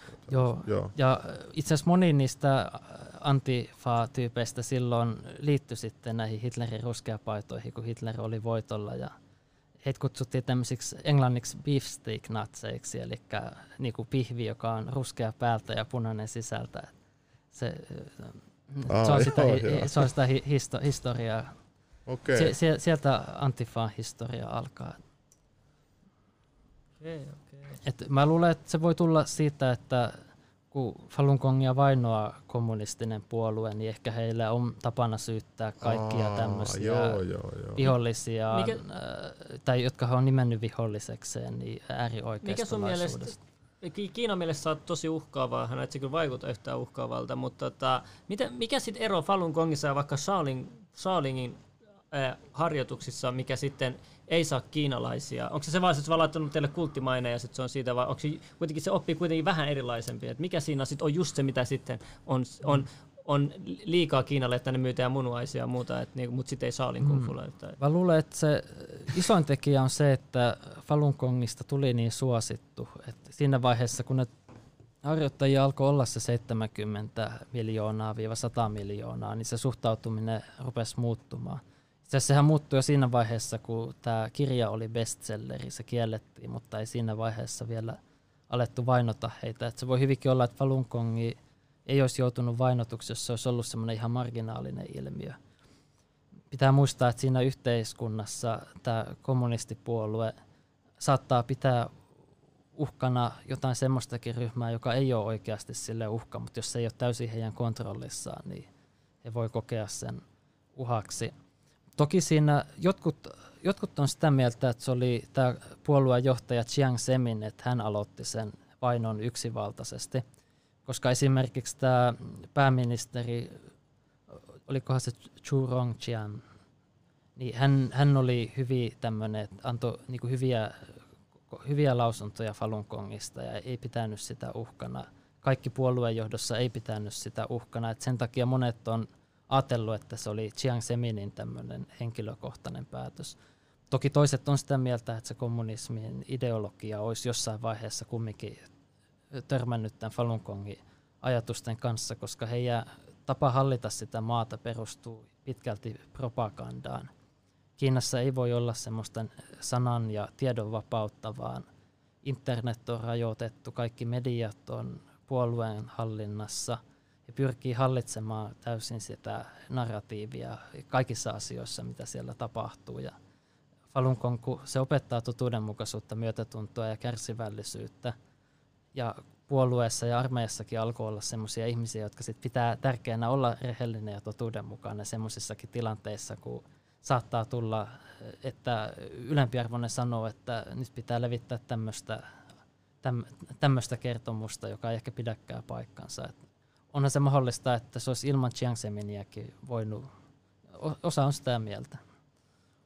Joo, mulla oli kaveri vaan sitä mm. mieltä, yksi tuttu, mä juttelin sen kanssa, hän on kiinalainen, hän oli sitä mieltä, että Kiinassa on ainakin se hyvä, että siellä sä tiedät, kuka oikeasti sitä maata johtaa, ja, ja sä tiedät, että sua rankastaa, jos sä käyttäydyt väärin, mutta sä voit elää hyvää elämää, jos sä elät niin kuin normaalisti. Et se on jotenkin jännä tommonen niin kuin maailman katsomus tavallaan. Että. Heidät on pelo, peloteltu niin monissa kampanjoissa. Mao Zedong sanoi aikoinaan, että vallankumous pitäisi tuo, toistaa kahdeksan vuoden välein, että ihmiset, kun jossain vaiheessa se pelko hälvenee. Ja Kiinassa on ollut useita näitä, aina joku yksi ryhmä on valittu kohteeksi. Mm, ja heitä on nimitetty esiin vastavallankumouksellisiksi. 50-luvulla oli buddhalaiset ja taulaiset, joita vainottiin. Heidän jälkeensä sitten vainottiin tämmöisiä uh, niin kuin liikemiehiä tai rikkaampia ihmisiä kaupungeissa. Ja monia heitä ei itse asiassa tapettu, vaan heidät, heitä, heitä ajettiin tekemään itsemurhaa. Siellä ihmisiä hyppii niin kuin talojen ikkunoista Ihan muuten vaan ne hyppii. Niin, tai Työnnettiinkö ne vai, vai ne oli se sitten virallisesti osa, osa, osa tappoi itsensä, koska he ajettiin semmoiseen pisteeseen, että kulttuurivallakumouksessa se vietiin kaikista pisimmälle, koska siellä näitä puolueen vihollisia kuljetettiin kaduilla ja kaikki pilkkas heitä ja uh, huus heille. Ehkä joskus heitä pahoinpideltiin, joskus tapettiin. Se oli tosi ka- kaoottista aikaa. Paljon tässä kulttuurivallankumouksessa kuoli ihmisiä? Mä en muista koko lukua. Jo, joitain, joitain miljoonia sen, siinäkin kuoli. Mikä se oli se iso juttu, missä kuoli jotain kymmeniä miljoonia? Se oli tämä suuri harppaus, okay. jolloin tuli tämä iso nälänhätä. Se oli mun muistaakseni se kaikista niin kuin kuolettavin. Ja se oli maan aikana. Joo. Joo. Ne oli kaikki maan aikana, mutta maan jälkeenkin on ollut sitten tämä Tienanmeni auki on verilöyly. Että siinä kohtaa kun nä- näytti, että maailma tulee muuttumaan, Neuvostoliittohan siinä romahti sitten 90-luvun alussa, mutta tämä oli 89, Tienanmeni aukio. Ja silloin sinne kerääntyi paljon opiskelijoita, jotka olisivat halunneet poliittisia uudistuksia ja äh, silloin ne hallinto sitten lähetti tankit sinne kadulle ja heidät äh, sitten ammuttiin sinne Tienanmeni aukiolle, ne jotka saatiin kiinni monta siellä sitten kuoli nuoria ihmisiä? Mielestäni sitä on, onkohan se perinteisesti sanottu, että 3000, mutta nyt britit sanoo, että se olisi ollut 10 000, että se on kasvanut sitten se luku jossain vaiheessa, kun on tullut, tullut niitä jotain, mä en muista mistä se, minkä takia se muutti, muuttui, mutta englantilaiset oli sitä mieltä, että se olisi enemmän. Mitäs sitten sellainen ihan erilainen kysymys, tota, avaruusolentoihin, eikö mestarili usko johonkin tai jotain? Mulla on kirjoitettu tänne muistiinpanoihin, että, että, että uskotko, että mestarili konkreettisesti asettaa Falunin alavatsaasi? Mä en tiedä, mitä toi tarkoittaa. Fa- Falun on siis, se on tämä Falun Dafan symboli, semmoinen pyörä, missä on... Se on hakaristi ja sitten siinä on niitä... Mitä tuollaisella kysymyksellä Siinä on, siinä tuo, se, li, se liittyy siihen harjoittamiseen, tämä Faalun Tollainen.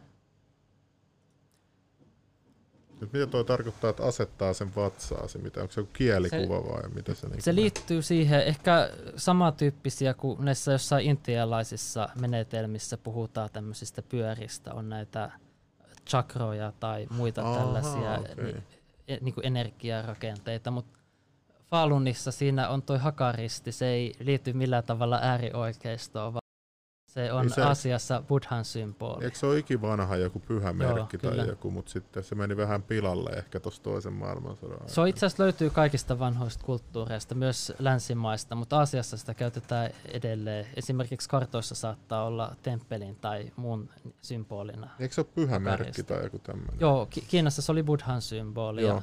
Sitten siinä on tai chi-symbolit myös, jotka tulee sitten niitä käytetään taolaisuudessa enemmän. Niin mikä tämä oli tämä avaruusolentojuttu tai joku tämmöinen? Joo, mm, se on varmaan, mä luulen, että se tulee semmoisesta haastattelusta jostain, missä on puhuttu näistä.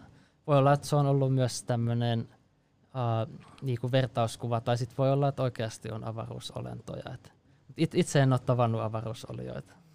Ei kun siis on aika jännä, kun Scientologiassa niinkin uskoo myös mm. avaruus. Niin, tässä, tässä lukee, että mestari Lee väittää, että avaruusoliot sekaantuvat aktiivisesti maapallon asioihin ja aikaan saavat muun muassa tietokoneen keksimisen. Mutta tässä on, se, tässä on se, mun pitää tähän puuttua, koska avaruusolioilla, mm. varsinkin nykypäivänä, jengi ei enää mm. pidä niitä fyysisenä, vaan henkisinä periaatteessa ja. asioina. Et periaatteessa, kun sanotaan, että ava, avaruusoliot olisi tuonut, niin kuin, näin, näin simpelisti sanottuna, mm. niin kuin, tuonut keksinnön tietokoneessa, se meinaa ehkä sitä, että sä menet semmoiseen toisenlaiseen maailmaan, henkiseen maailmaan, reaalmiaan, sieltä saat jonkinlaista tietoa ja sitten sä pystyt niinku tehdä sitä, sit, sitä teknologiaa tuoda käyttöön. Mutta niinku nämä teoriot on moni, mutta en mä usko, että se ihan niinku kirjaimellisesti on tarkoittanut sitä.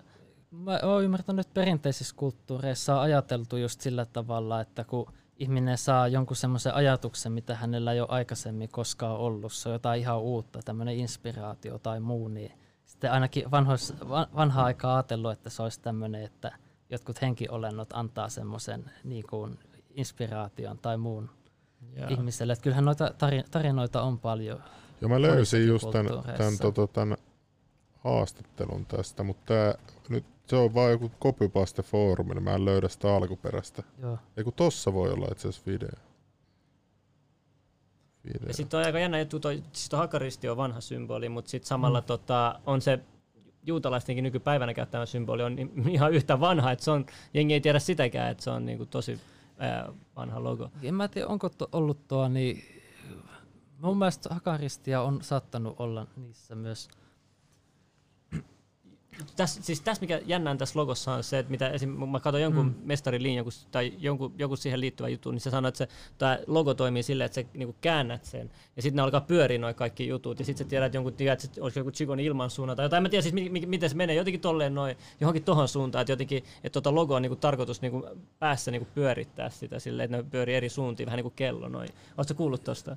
Joo, tai mä oon ymmärtänyt, että se enemmän liittyy semmoiseen, että kun näissä vanhoissa, vanhoissa kulttuureissa just puhutaan vaikka tämmöisestä käsitteestä kuin kolmas silmä tai että ihmis, ihminen näkee semmoisia asioita, mitä Joo. muut ei näe, niin sitten, että, e, että ihmiset vois myös mahdollisesti nähdä tämmöisen pyör, pyörivän, jos heillä on tämmöinen. Tämmöinen, joo. No, joo, no mm. periaatteessa käytät psykedeelejä, niin jos sä katsoisit tätä logoa, niin sehän lähtisi pyörimään todennäköisesti. Mm. Et, et, et, joo, joo, voitte kokeilla. No ei, älkää ihmeessä. Mutta siis toi on tosi mielenkiintoinen, että tämä logo on niinku myös käyttötarkoitus, se ei ole vaan pelkkä logo. Että siinä on jonkinlaista niinku, sisällä semmoista, että you know. oh, pieni kysuli. Joo. Joo, yhden, yhden selityksen, minkä mä oon kuullut, että mitä toi hakaristi symboloisi, että se olisi tämmöinen eh, ki, niinku kierrekalaksi että samanlainen kuin galaksi pyörii, että se tulisi semmoisesta, mutta sitten sehän toki tuo sen kysymyksen, että kun se on vanha symboli, niin miten ihmiset on siihen aikaan tiennyt, miltä galaksi näyttää. Joo, no, mutta hän oli muutenkin tosi astrologisesti kehittyneitä nämä muinaisaikaiset sivilisaatiot. Mm niin, tota, niin ei se ehkä sitten olisi niin yllättävää. Pelkästään vaikka Intiassa. Niin, tehdäänkö me se salaliittojakso niistä pyramideista? Joo, meidän pitää ehdottomasti, me mennään näihin muinais, niin kuin oikeasti miten, näihin muinaissivilisaatio-juttuihin, me tehdä kyllä erikseen tässä salaliittojakso, koska se on, se on semmoinen juttu, mikä meitä kiinnostaa ja mä tiedän jonkun verran. Et, joo.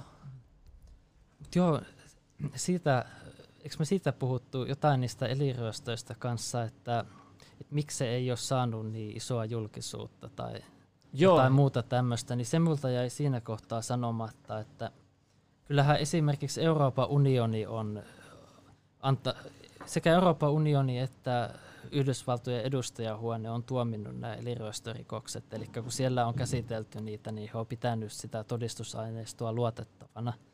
Ja näistä on jonkun verran uutisoitu, mutta ottaen huomioon, että miten niin kuin, iso asia se on, niin siihen nähden todella vähän, että tämmöisiä lausuntoja on annettu, mutta kauheasti mitään konkreettisia toimenpiteitä ei ole, ei ole sitten ollut semmoisia kovia toimenpiteitä. Voiko siinä olla syynä vaikka se, että, että tehdään kauppaa Kiinan kanssa? Vähän sama mm. kuin jonkun näiden, näiden tota, mitä nämä on nämä maat, missä ei naiset saa ajaa autoa ja jotain tuollaista, mä en muista.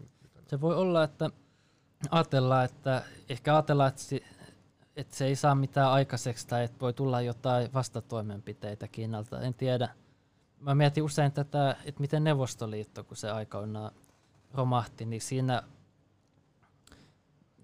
mä pitkään olin siinä uskossa, että se johtui tämmöisestä taloussodasta ja kilpavarustelusta pitkän päälle, mutta – sitten mä katsoin semmoisen John Lenchovski, joka oli Ronald Reaganin hallituksessa Neuvostoliitto-asiantuntija.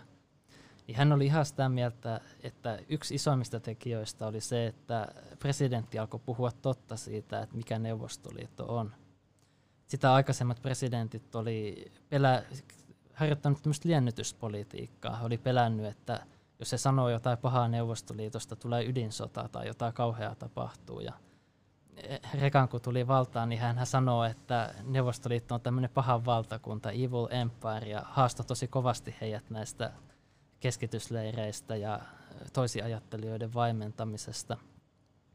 Ja Rekanin hallinto sitten myös levitti sitä tietoa medialle ja muille ihmisille. Eikö se Reagan ole vähän niin kuin Trump, että se tuli ulkopuolelta politiikkaan? Eikö se ollut kuin näyttelijä tai jotain? Joo, mutta kyllähän oli Kalifornia kuvernööri okay, okei. Okay. Joo, joo, mä Ehkä tot, nyt kuulostaa... Tota, Re, Reka, Rekan sillä tavalla kyllä muutti sen, että hän myös antoi äänen näille vainotuille, että hän toi niitä, joita Neuvostoliitossa siihen aikaan painottiin toisia ajattelijoita. Hän toi heitä valkoiseen taloon ja antoi heille sen yleisön, että ihmiset sai tietää, mitä siellä oikeasti tapahtuu siellä Neuvostoliitossa.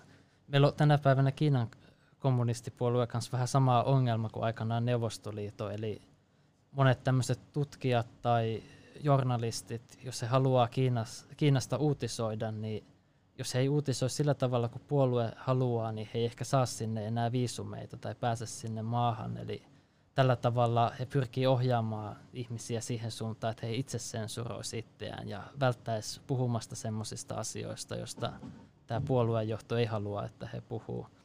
Reka, Rekan puhuu silloin suoraan ja tämä Lenchovski oli sitä mieltä, että se oli isoin tekijä, että se sai sitten Neuvostoliiton sisällä ihmiset rohkaistumaan ja tekemään muutoksia, kun uh, ulkomailla siihen asti kaikki oli itse sensuroinut itseään ja niin kuin Neuvostoliiton sisälläkin ihmiset ajatteli, että, että kommunistipuolue on niin mahtava, että ne tuolla ulkomaillakin sanoo, mitä se sanoo. Sitten kun huomasi, että se ei enää ole näin, niin se sai ihmiset rohkaistumaan ja Mun mielestä oli aika hieno tarina, että niin totuudella voi olla näin iso, että joku puhuu totta, niin sillä voi olla niin iso vaikutus. Ja että antaa näille vainotuille ääneen. Nyt tulee sitten taas se mieleen, että jos tästäkään haluta puhua, niin mistä kaikista muusta ei haluta kertoa, tiedät se ihmisille. Jep, jep. Ja niin kuin noin paljon piti tutkia painostaa, että niin kuin eka myönnettiin ja sitten tehdä vähän asialle jotain. Et selvästi, mutta niin kuin Eskimo jäätelö on mun mielestä aika tärkeä juttu. että se pitää olla mun mielestä uutisen etusivulla kyllä no, ehdottomasti. pitää miettiä myös sitä, että, että minkä takia Kiinan kommunistinen puolue näkee niin paljon vaivaa sensuroidakseen sitä internettiä, minkä takia he näkee niin paljon vaivaa hallitakseen kaikkia medioita ja kontrolloidakseen sitä, että mitä kiinalaiset ajattelee he tietää itsekin, että jos Kiinan kanssa saa tietää kokonaisuudessaan kaiken sen, mitä se puolue on tehnyt sille kansalle, niin se on heidän valtakautensa loppu. Heidän on pakko pitää yllä sitä omaa narratiivia pysyäkseen vallassa, ja he tietää sen itsekin. Siis pelkästään nyt, niin miten ne mm. yrittää, se on niin hauska nähdä, miten mm. niinku, siis Kiina on tosi teknologisesti aika niinku edellä, mm. että sillä on niitä kasvojen tunnistusjuttuja tällaisia, mm. mutta samaan aikaan ne on niin, niin epätietoisia, ne ymmärrät, että niinku, esimerkiksi tuo Hongkongin protesti tuli, että koko, koko nettiin yritti sensuroida sitä ja mm. yritti niinku uhkailla niitä isoja tämmöisiä striimaajia, tämmöisiä julkisuuden, jotka puhuu siitä, mutta tiedät, se aika tuloksetta. Että niin, niinku, mutta mun kiinalainen ystävä sanoi tähän vaan, että että et se nyt se vuokra-aika päättyy ja heit kaikki ulos sieltä. Tämä on nyt heidän aluetta et, et, et, laillisesti, että et, et, niinku, et mitä, mitä te itkette. Niinku. Eikö, eikö sitä ollut vielä jäljellä sitä vuokra-aikaa? Se, ei, mutta Britithän antoi sen sitten. Sit, et si, siinä piti olla joku siirtymäaika, mutta sitten sit Britit jotain niin, nössöili niin, vaan. Joo. Nössöili siitä ja sitten ne ei pistänyt yhtään vastaan sitten. Mm. Ja, ja sitten sit nyt se vaan lähti homma hanskasta yksi, minkä mä haluan mainita, on vielä tämä Tuidang-liike, eli aluksi kun Fa- Falun Gongin harjoittajat joutuivat vainotuksi, niin he pitkään ajatteli, koska osa kommunistipuolueessa oli kumminkin sitä mieltä, että Falun Gong on ihan hyvä juttu, niin he ajatteli, että ehkä se puolue muuttaa mielensä. He lähetti paljon kirjeitä sinne puolueen johdolle ja niin tähtäisi pääasiassa sen puolueen johdon mielen muuttamiseen. Meni muutama vuosi ja he huomasivat, että ei tästä ole mitään hyötyä – ja sen jälkeen he aloitti sitten paljastamaan sitä, että mitä kaikkea tämä kommunistipuolue on tehnyt kiinalaisille ja tuomaan sitä totuutta esille niistä puolueen rikoksista. Ja sitten on syntynyt sitten tämä Tuidang-liike, joka tarkoittaa eroa kommunistipuolueesta. Heillä on tämmöinen yhdeksän kommentaaria Kiinan kommunistipuolueesta niminen uh, teos, jota sitten Kiinassa levitetään Falun Gongin harjoittajien toimesta. Ja itse asiassa sitä jakavat siellä muutkin kuin Falun Gongin harjoittajat. Kaikki, jotka kokee, että, että Kiinan, ne riko, Kiinan kommunistipuolueen rikokset on paljastettava, niin myös muut jakaa sitä siellä eteenpäin. Miksi tota koulussa ei opeteta, että ki- kiinalaiset myy niiden vankiensa tota, sisäelimiin? En mä tiedä, onko tollasta ei, no, ei mutta silleen, niin että et, et, et, tämmöinen, että yksi maailman isoin valtio myy vain vankien niin kuin, niin, mutta tiedätkö, mikä kohu tuossa tulisi, jos suomalaiskoulussa opetettaisiin tollasta? Sehän olisi ihan kiinalaiset, kun saisi tietää, niin eihän, voi Su- eihän Suomessa, eihän täällä oikein uskallettu ottaa Taivanista edes maskeja lahjaksi, kun se olisi voinut... Niin, niin just tätä mä tarkoitan. Että jos se on jo tollanen juttu, niin mietit, että rupeat vielä koulussa työntää jotain anti-Kiina-propagandaa.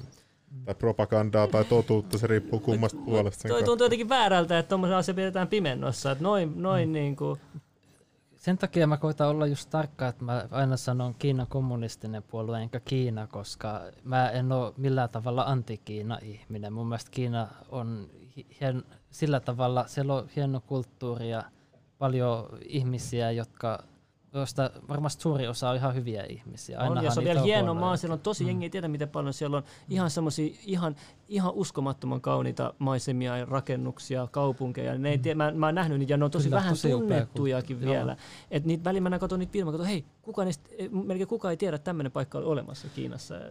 Ki- Kiinan kommunistinen puolue on jo pitkään tehnyt sitä, että jos joku sanoo, kritisoi jollain tavalla ulkomailla sitä puolueen toimintaa, niin he syyttää heti, että tämä on tämmöistä Kiinan vastaisuutta. He niin kuin ikään kuin kohottaa itsensä koko Kiinaksi siinä tilanteessa ja kiinalaiset, he käyttää niin hyväkseen tätä kiinalaista isänmaallisuutta siihen, että he sitten suuttuu ja ei halua kuunnella ketään, joka kritisoi puoluetta. Että sen takia me on tässäkin muutama kerran sanonut vahingossa Kiina, mutta koittanut sitä aina korjata, että kyse on tosiaan Okei, okay, kom- jo, okay, mä korjaan. Kommunistinen Kiina. Uskotko sä, että tota, nyt tulevaisuudessa kommunistinen mm. Kiinan valta heikkenee vai lisääntyy? Et kuitenkin nyt, nyt Trump on aloittanut taloussodan Kiinan kanssa mm. ja sitten tota, ja nyt britit ää, ei ottanut sitä Huawei-verkkoa. Joo, Huawei-verkko ja TikTok yritetään nyt ottaa pois ja sitten sit vielä kaiken lisäksi ää, siellä niin kuin sisälläkin niin kuin jengi kuitenkin saa nyt enemmän selvä asioista, että niin kuin mm, se propaganda ei toimi enää ulkomaailman, ei toimi enää samalla mm. lailla kuin ennen ehkä Kiinan propaganda. Että niin kuin netissä vaan kaikki... Niin kuin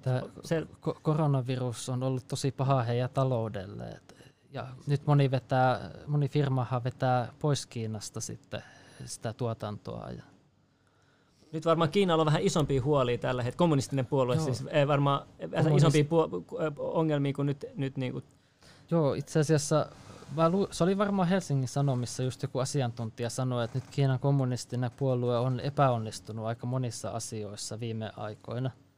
Ensin he ei ole saanut kauppasodassa valmiiksi mitään sopimusta.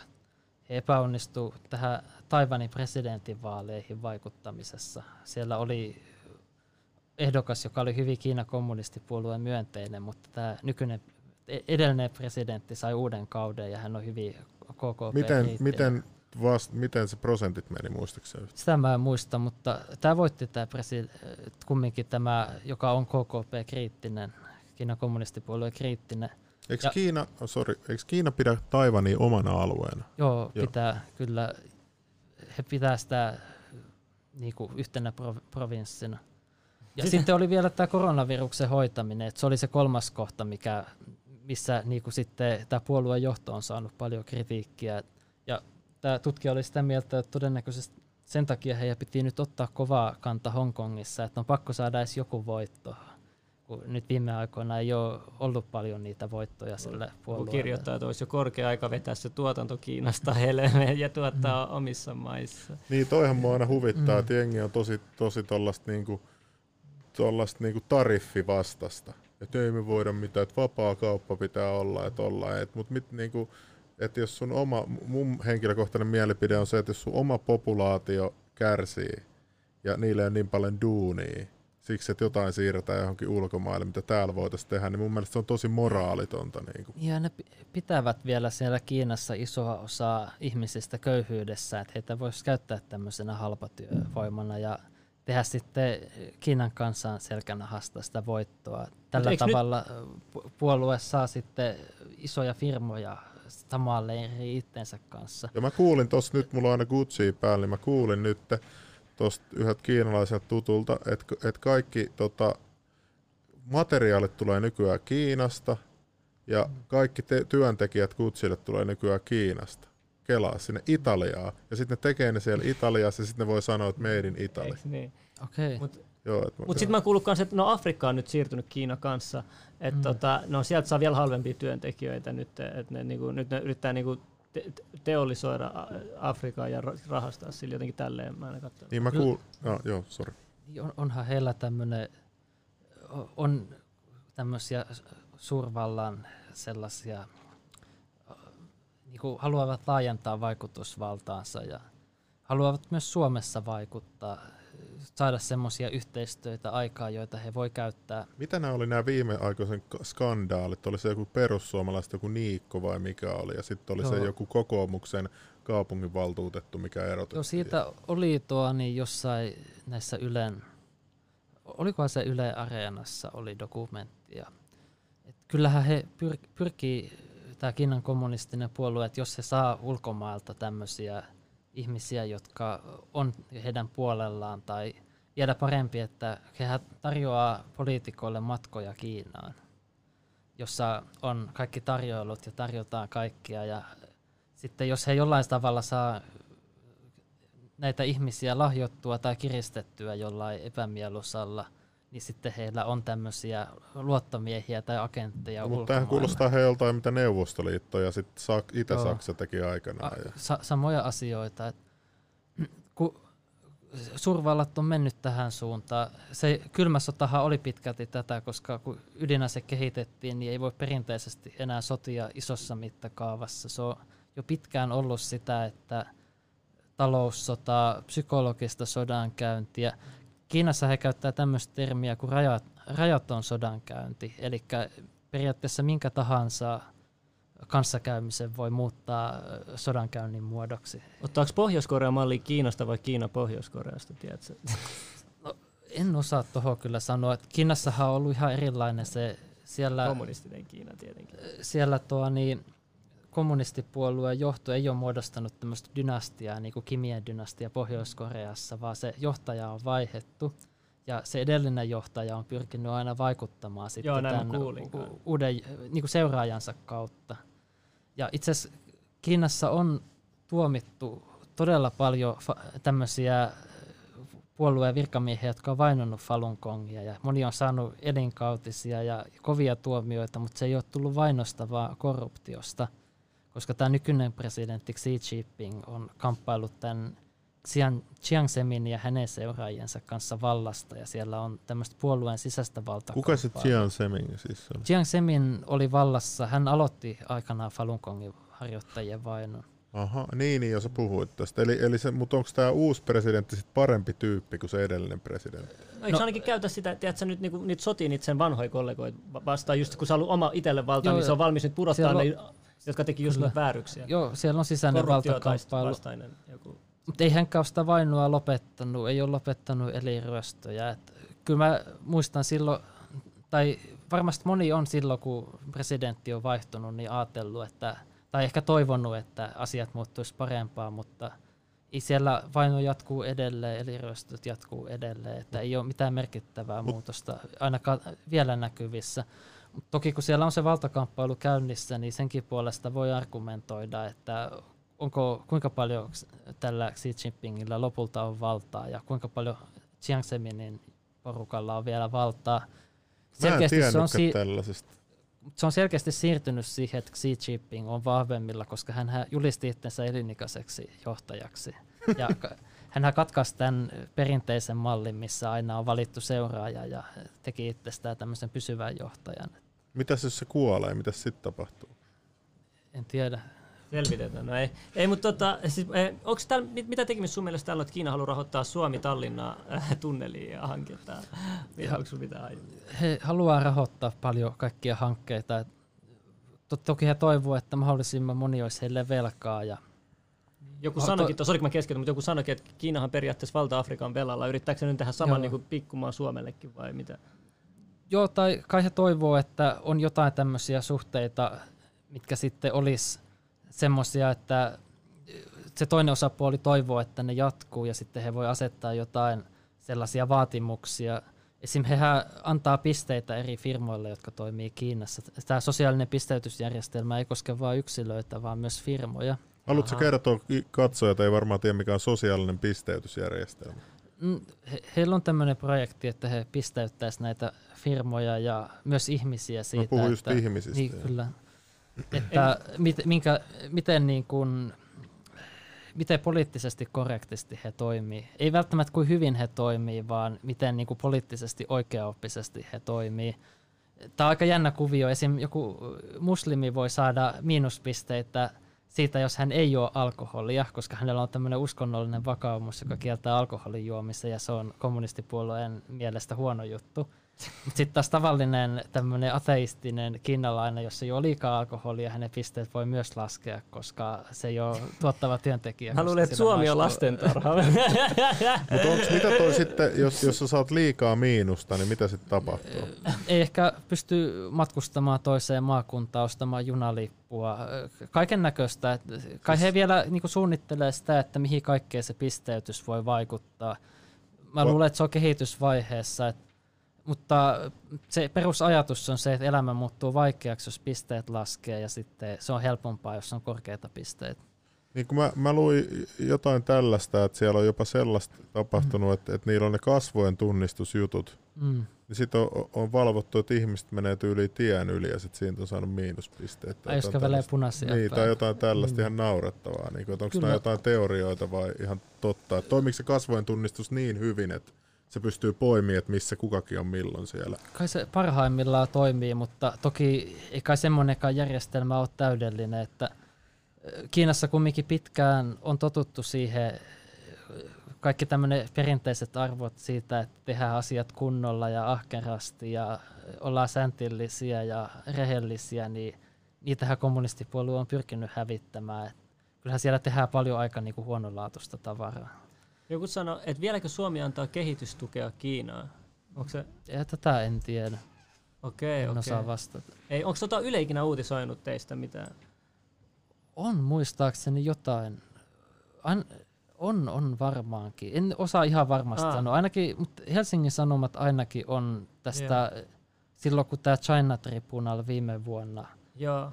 tuli siihen tulokseen, että nämä eliryöstöt todella tapahtuu, niin siitä oli ainakin Helsingin Sanomissa. Että kyllä niitä on joitain uutisia ollut. Mikä, mikä tämä juttu oli? Mä muistan, kun mä tapasin sut siinä teltalla silloin, mistä tämä koko, vi- Kamp, kampi, vi- joo, joo, mistä tää koko vierailuidea lähti. Tota, niin, niin, niin. niin tota, sä kerroit siitä jostain siitä Bodyworksista vai mikä se oli? Mä en muista Aa, mikä se oli. Et haluatko joo. kertoa sen? Sen se jäi kesken. olin melkein unohtanut.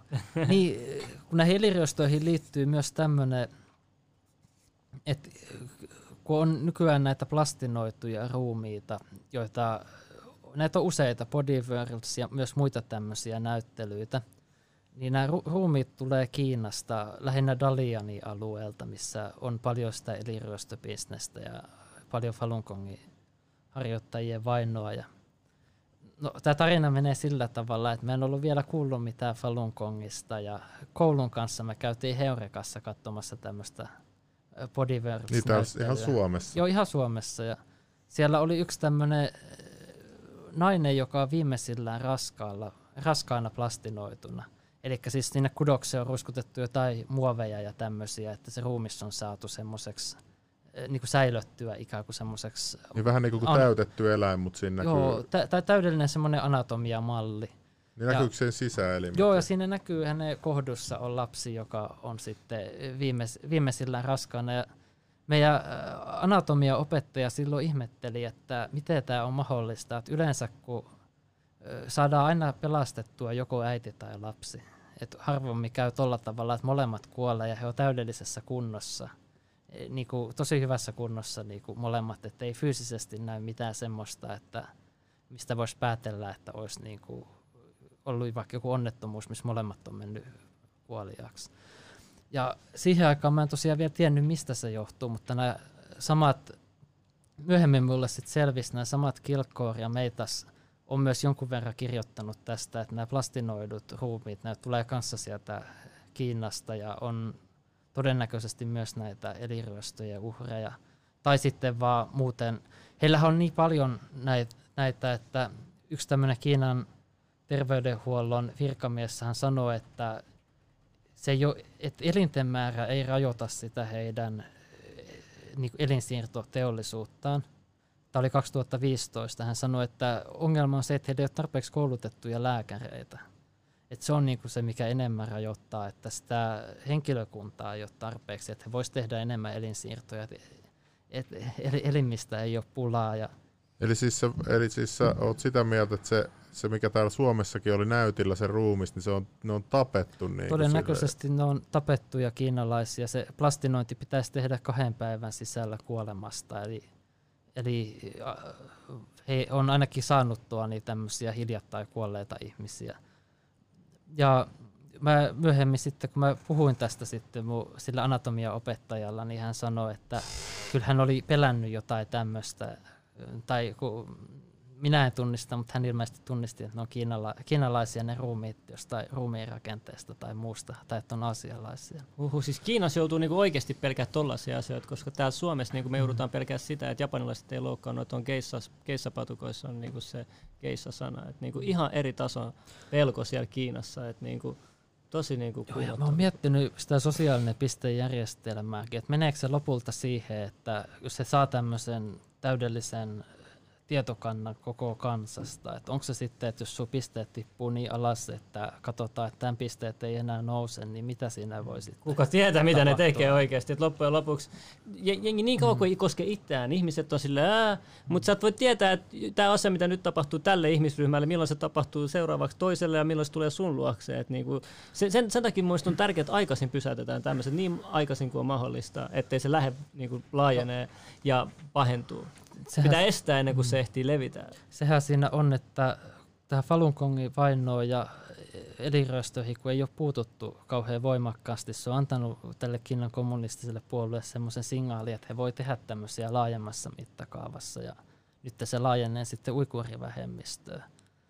Eli ei se tule välttämättä siihen loppumaan, että kyllä he seuraa, että kuinka pitkälle he voi mennä, että missä vaiheessa sitten. Ja kyllä siinä on varmaan iso houkutin, kun sä saat jonkun sotavangin tai, tai sä niin kuin oot, oot sodassa on ruumi, kaikki tekee mieli, hei, tässä, tässä tyypissä on nyt äh, puoli millin arvo, arvon edes, mä saisin nyt puoli milliä rahaa tiedät, tästä, tästä, mm. tästä ihmisestä, että miksi mä jätän sen tähän näin, että bum bum, että niinku, tuohan hullu, että et, et, et jokainen ihmisen, niin kuin Kiinassa periaatteessa ihmishengen arvo on niin kuin noin iso. Totta kai se, se houkuttaa tekemään tuollaisia juttuja. Se, se johtuu siitä ko- kommunismista. Et, et silloin kun Marx alkoi tätä omaa teoriansa opettamaan, niin oli esimerkiksi tämmöisiä utopian sosialisteja, jotka ajatteli, että sosialismia voi tehdä sillä tavalla, että mennään positiivisen esimerkin kautta, että näytetään, että hei, tämä on hyvä juttu ja sitten muut lähtee mukaan, että mm. näinhän tätä kannattaa tehdä. Marx toi siihen mukaan luokkasodan, hän toi siihen mukaan ajatuksen siitä, että kaikki nämä uskonnot ja perinteinen moraali pitää hävittää vallankumouksellisen terrorin keinoin. Ja ensin kaikista ehkä oleellisimpana tämmöisen me vastaan ne asetelma, että jaetaan ihmisiä ryhmiin ja lietsotaan vihaa näiden ryhmien välillä. Mutta siihen... sehän on mitä me nähdään täällä Suomessa koko ajan, että täällä on mies vastaan nainen, sitten puhutaan koko ajan rasismista, niin kuin rotu vastaan rotu. Mm. Niin voisiko olla, että täällä Suomessa on tällaisia kommunistisia agitaattoreita tai jotain tällaisia? Niitä, kyllähän ne a- ajatukset elää. Esim. Saksassahan kansallissosialistit piti juutalaisia semmoisena, jotka on niinku syyllisiä ja halus uh, kansallistaa heidän omaisuutensa. No, Venäjällä sitten Lenin ja kommunistit halus sosialisoida näiden kulakkien, eli rikkaiden tai näiden varakkaiden maatilaomistajien viljat itselleen. Ja se ongelma muun nähdäkseni tulee siitä, että katsotaan ihmistä jonkun ryhmän edustajana, eikä nähdä, että hän on yksilö. Mä oon joskus ollut tuolla äh, Toihan Helsing... antirasisti siitä, mitä sä voit ikinä sanoa tuolla. Mä oon joskus ollut tuolla Helsingin synagogassa ja siellä yksi tämmöinen juutalainen äh, rappi kertoi siitä, että Suomessakin oli näitä juutalaissotilaita talvisodan aikana ja saksalaiset antoi heille rautaristejä, kun he oli sitä mieltä, että nämä on urheita sotilaita. Tämä löytyy myös sieltä Pro Patria-sivulta. Ja, et kyllähän niin kuin, se on ihan naurettava ajatus, että ihmisiä jaetaan johonkin ryhmiin ja ajatellaan, että se ryhmä määrittää, mitä hän on. Et nämä saksalaisetkin, jotka olivat juutalaisia vastaan, arvosti heidän tekoja siellä sotakentällä. En mä tiedä, ehkä he tiennyt, että ne on juutalaisia. Mutta siis yksi juttu, mikä on outoa, anteeksi mä keskeytän. Joo. Joo, sano vaan, sano vaan. No mä kerron vielä sen, että meidän tämmöisessä meidän kulttuurissahan se tulee kristiuskosta se ajatus, että jos teet muille hyvää, niin sinä olet hyvä ihminen. Jos teet muille pahaa, sinä olet paha ihminen. Sehän näkyy meidän oikeusjärjestelmässäkin, että ihminen tuomitaan hänen omista teoistaan. Ei sille, että jos sinä teet jonkun rikoksen ja me ollaan samaa porukkaa. Tai voidaan, niin kuin, tai voidaan sanoa, että me kuulutaan johonkin samaan ihmisryhmään, vaikka mitä ikinä. Et, että et tämä on mun nähdäkseni se marksilaisuuden ja kommunismin ydin, et, tai yksi tärkeä, että voidaan jakaa ihmisiä ryhmiin, jotka voidaan saada vihaamaan toisiaan. Ja sitä, se on vain mielikuvitusrajana, että miten sitä voi tehdä.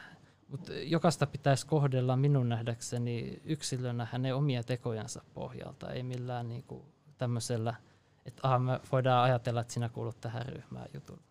Mä oon kuullut hirveästi, kun mä oon jutellut ihmisten kanssa, niin sit, sit mm. ihmiset on tosi helppo tietysti leimaamaan. Tai sitten, että jos sä laitat vaikka, mä saatan laittaa jollekin frendeille jotain artikkeleita. En mä niinku mm. välttämättä allekirjoita niitä artikkeleita, mutta mä oon silleen, että et joo, että hei, tässä on tällainen juttu, että et, et, oot sä lukenut tästä niin sitten tosi moni heti ottaa sellaisen, jos, se ei, jos ne ei yhtään lukenut siitä tai se ei kuulu niiden ideologiaa tai whatever, niin ne ottaa heti sellaisen niin kuin taistelumoodin päälle sen sijaan, että sanois vaikka, että niin kuin säkin tulit mulle selittää, niin mä olin heti, että joo, että kerran vaan, että, että vaikka mä olin kuullut ihan sikan kaikkea negatiivista, mutta kun en mm. mä niin kuin anna sen vaikuttaa siihen, että mä mieluummin kuulen niin kuin henkilöltä itseltään, kuin sitten, että mä kuulen jotain tollaisia hölöpuheita tuolla niin kuin se on ihan hyvä ominaisuus minäkään en ole koskaan pelännyt sillä tavalla ihmisiä, että en olisi mennyt erilaisiin tilanteisiin ja tavannut erilaisia ihmisiä, että kyllähän siinä oppii valtavasti sitten ja aika samanlaisia ne on joka paikassa, että samoja toiveita ja pelkoja ihmisillä mm. on vähän joka puolella. Toki on sitten myös niitä, jotka on, on niinku tehnyt niin pahoja asioita ja on niinku kylmät, niinku tehnyt itsestään niin julmia, että on niitä oikeastikin pahoja ihmisiä, mutta aika vähän onneksi. Mun mielestä on outoa, että täällä Suomessa ja muualla maailmassa, kun sä kuollet, niin se, siinä on hirveät laskustannukset, tuhansia euroja, hautajaiskulut, tuhkauskulut, mm. mitä. Mutta Kiinassa susta tulee miljonääri, muutama tolleen kuolema, tiedät, että susta tulee miljoona, myyt sisäelimet, että siellä on tehty niinku, osattu rahastaa tollekin tolleen niinku käänteis, käänteismäisesti. Et... Joo, ja siellähän on kulttuuri semmoinen, että ihmiset ei mielellään luovuta elimiä. Et hehän aloitti vasta 2010 tämmöisen elinluovutusjärjestelmän rakentamisen, ja muutama vuosi myöhemmin siitä tuli maanlaajuinen, mutta silti se ei riitä kattamaan vieläkään. Eikä heillä varmasti ole kova tämmöinen hinkukaa saada toimivaa elinluovutusjärjestelmää, kun heillä on niin paljon niitä Falun harjoittajilta tulevia. Ja juurikin näin, heitähän kutsutaan aina, merkitään, että on vapaaehtoinen luovuttaja tai aivokuollut luovuttaja tai Siis toisi ihan kauhean, että mä, mä saisin kuulla, että mun mieli sen takia, kun mä tykkään mm. harrastaa tätä chigo, niin tiedät, se ihan oma henkistä juttu. Mutta mut otetaan pidätetään, sit pakko töihin, sit, sit rääkätään, sit tapetaan, luovutetaan eli ja sanotaan, että tämä oli, tiedät sä, Tämä oli vapaaehtoinen. Mutta Kiina on semmoinen, se on varoittava... Mä tulisin haudasta takaisin, mä lupaan oikein. Se on varoittava esimerkki, mitä Kiinalle on tapahtunut ja mun mielestä esimerkiksi kulttuurivallankumous on myös semmoinen, mikä kaikkien olisi hyvä tuntea, että mitä siellä tapahtuu. Ne on ihan käsittämättömiä ihmisiä. En mä tiedä, tietääkö moni, että siellä oli niinku laajalle levinnyttä kannibalismia, syö, ihmissyöntiä, eikä ollut kyse nälähädästä, vaan kulttuurivallankumouksen ideahan oli se, että nuoret, koitetaan saada nuoret jättämään kaikki nämä vanhojen ihmisten ajatukset, että kaikki va- vanhat asiat on niinku semmoisia hölmöjä, että kyllä nämä nuoret tietää paremmin ja sitten heidät saatiin tekemään ihan mitä tahansa. Okei. Ihan Kovia syytöksiä. Kau- ka- ka- kauheita asioita. Se, on, se historia on niinku tärkeää. Että mä ainakin itse koen, että sitä kannattaa. Että siitä on niinku iloa kyllä. No, kauheat tarinoitahan ne on, mutta se on tärkeää tuntea se historia. Joo. Sellaista. Joo. Mä sain aika hyvin kysyä. Oliko sulla Junnu? Joo, mä yritän tässä vielä katsoa, että mitä tuossa oli jotain noita tommosia. Let's go! Okay. Mä katson tästä nyt ainakin yhden. Onko yleisöllä mitään kysyttävää? Sekin olisi tietysti ihan tervetullutta. Mä no, tuossa oli vaan laitettu, että tota, e, sosialismilla on monta eri variaatiota. Onhan meillä Li Andersonkin sanonut, että on marxisti. Hitlerin kansallissosialismi oli rotuperäistä, Mussolini oli kansallista ja Stalinin oli marxistista ja tällaisia kommentteja. Mitä, mitä, pelottaako sinua sille, että Suomessa on, on, meillä on ministeri, joka on marxisti? Et, et pelottaako se sille, että jos sä oot nähnyt, mitä Kiinassa tapahtuu? Niin, tai en mä tiedä, hän on sanonut, että hän on, mutta en mä tiedä, onko... Niin no, mä oon huomannut, että kumminkin vase, vasemmistossakin moni ihminen on sellainen, että he kyllä tuomitsee sen, että mitä vaikka kommunistinen Kiina tekee ja – monesti heillä on, on niin kuin ihmisoikeudet tärkeitä ja on niin kuin hyvä, tar- ta- hyvä tarkoitus siellä taustalla. Mutta vaikka on ku- kuinka hyvä tarkoitus, niin onhan siinä aina se vaara, että sitä voi käyttää johonkin pahaan. Että köyhien auttaminen on hyvä asia, mutta sillä verukkeella kommunistit on tehnyt ihan hirveitä asioita. Isä, isänmaallisuus on tosi hyvä juttu, mutta ei se estänyt kansallissosialisteja käyttämästä isänmaallisuutta verukkeena pahoille teoille. Ja Kiinahan tekee sitä samaa, että he hyödyntää myös sitä is- kiinalaisten isänmaallisuutta saadakseen heidät niin tekemään vaikka Pystytkö sä pyörittää ton kokoista valtio kuin Kiina ja tuollaista populaation massaa, mm. ellei sä niin kuin harrasta propagandaa? Onko se mahdollista, että no, tuollaista niin kuin kansaa johtaa. Että jos he kokee mm. kommunistipuolue, että tämä on heidän ainoa keino johtaa tätä maata, että tämä pysyy yhteen. Näinhän he perustelee sitä, mutta äh, kysehän on niinku yhteenkuuluvuuden tunteesta, että jos ihmisillä on joku semmoinen yhdistävä identiteetti tai yhteinen ja Kiinassahan on ollut monia dynastioita, moni niistä on ollut hyvin menestynyt ja jotkut dynastiat sitten vähemmän, mutta siellä on esimerkiksi ollut historiassa pitkiä ajanjaksoja, kun Kiinassa on ollut uskonvapaus. Siellä on ollut buddhalaisuutta, taolaisuutta ja kristiuskoa myös, ja ne on voinut olla siellä kaikki keskenään, ja hyvin erilaiset ihmiset on tullut toimeen keskenään. Et ei se mun mielestä mitenkään mahdotonta ole. Okei, joku kysyi tuolla, että miten kristityt Kiinassa, mutta siihen sä aikaisemmin sanoit se valtiouskonto juttu. Joo, siellä on niitä vapaita kirkkoja, joita vainotaan myös. Että että jos on, kuuluu tämmöiseen vapaaseen kirkkoon, niin on, on myös vainottu. Okay. Tai voi joutua vainotuksi.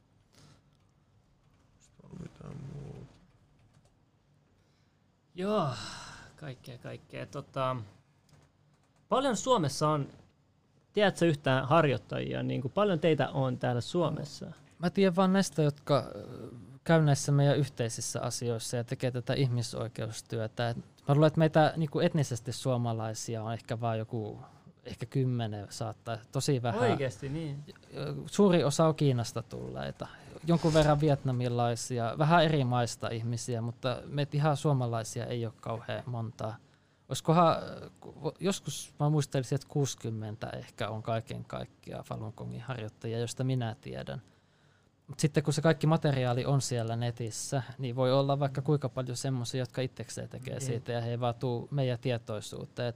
Mutta se ei mitään rekisteröitymistä? Vai pitä, ei, ei ole mitään rekisteröitymistä. Niin mua kuumotti ainakin, mä jätin allekirjoittamatta silloin siinä kampissa sen jonkun vetoomuksen, kun mä ajattelin, että en mä vitti mun nimeä laittaa. se on nyt siellä, ei läppällä.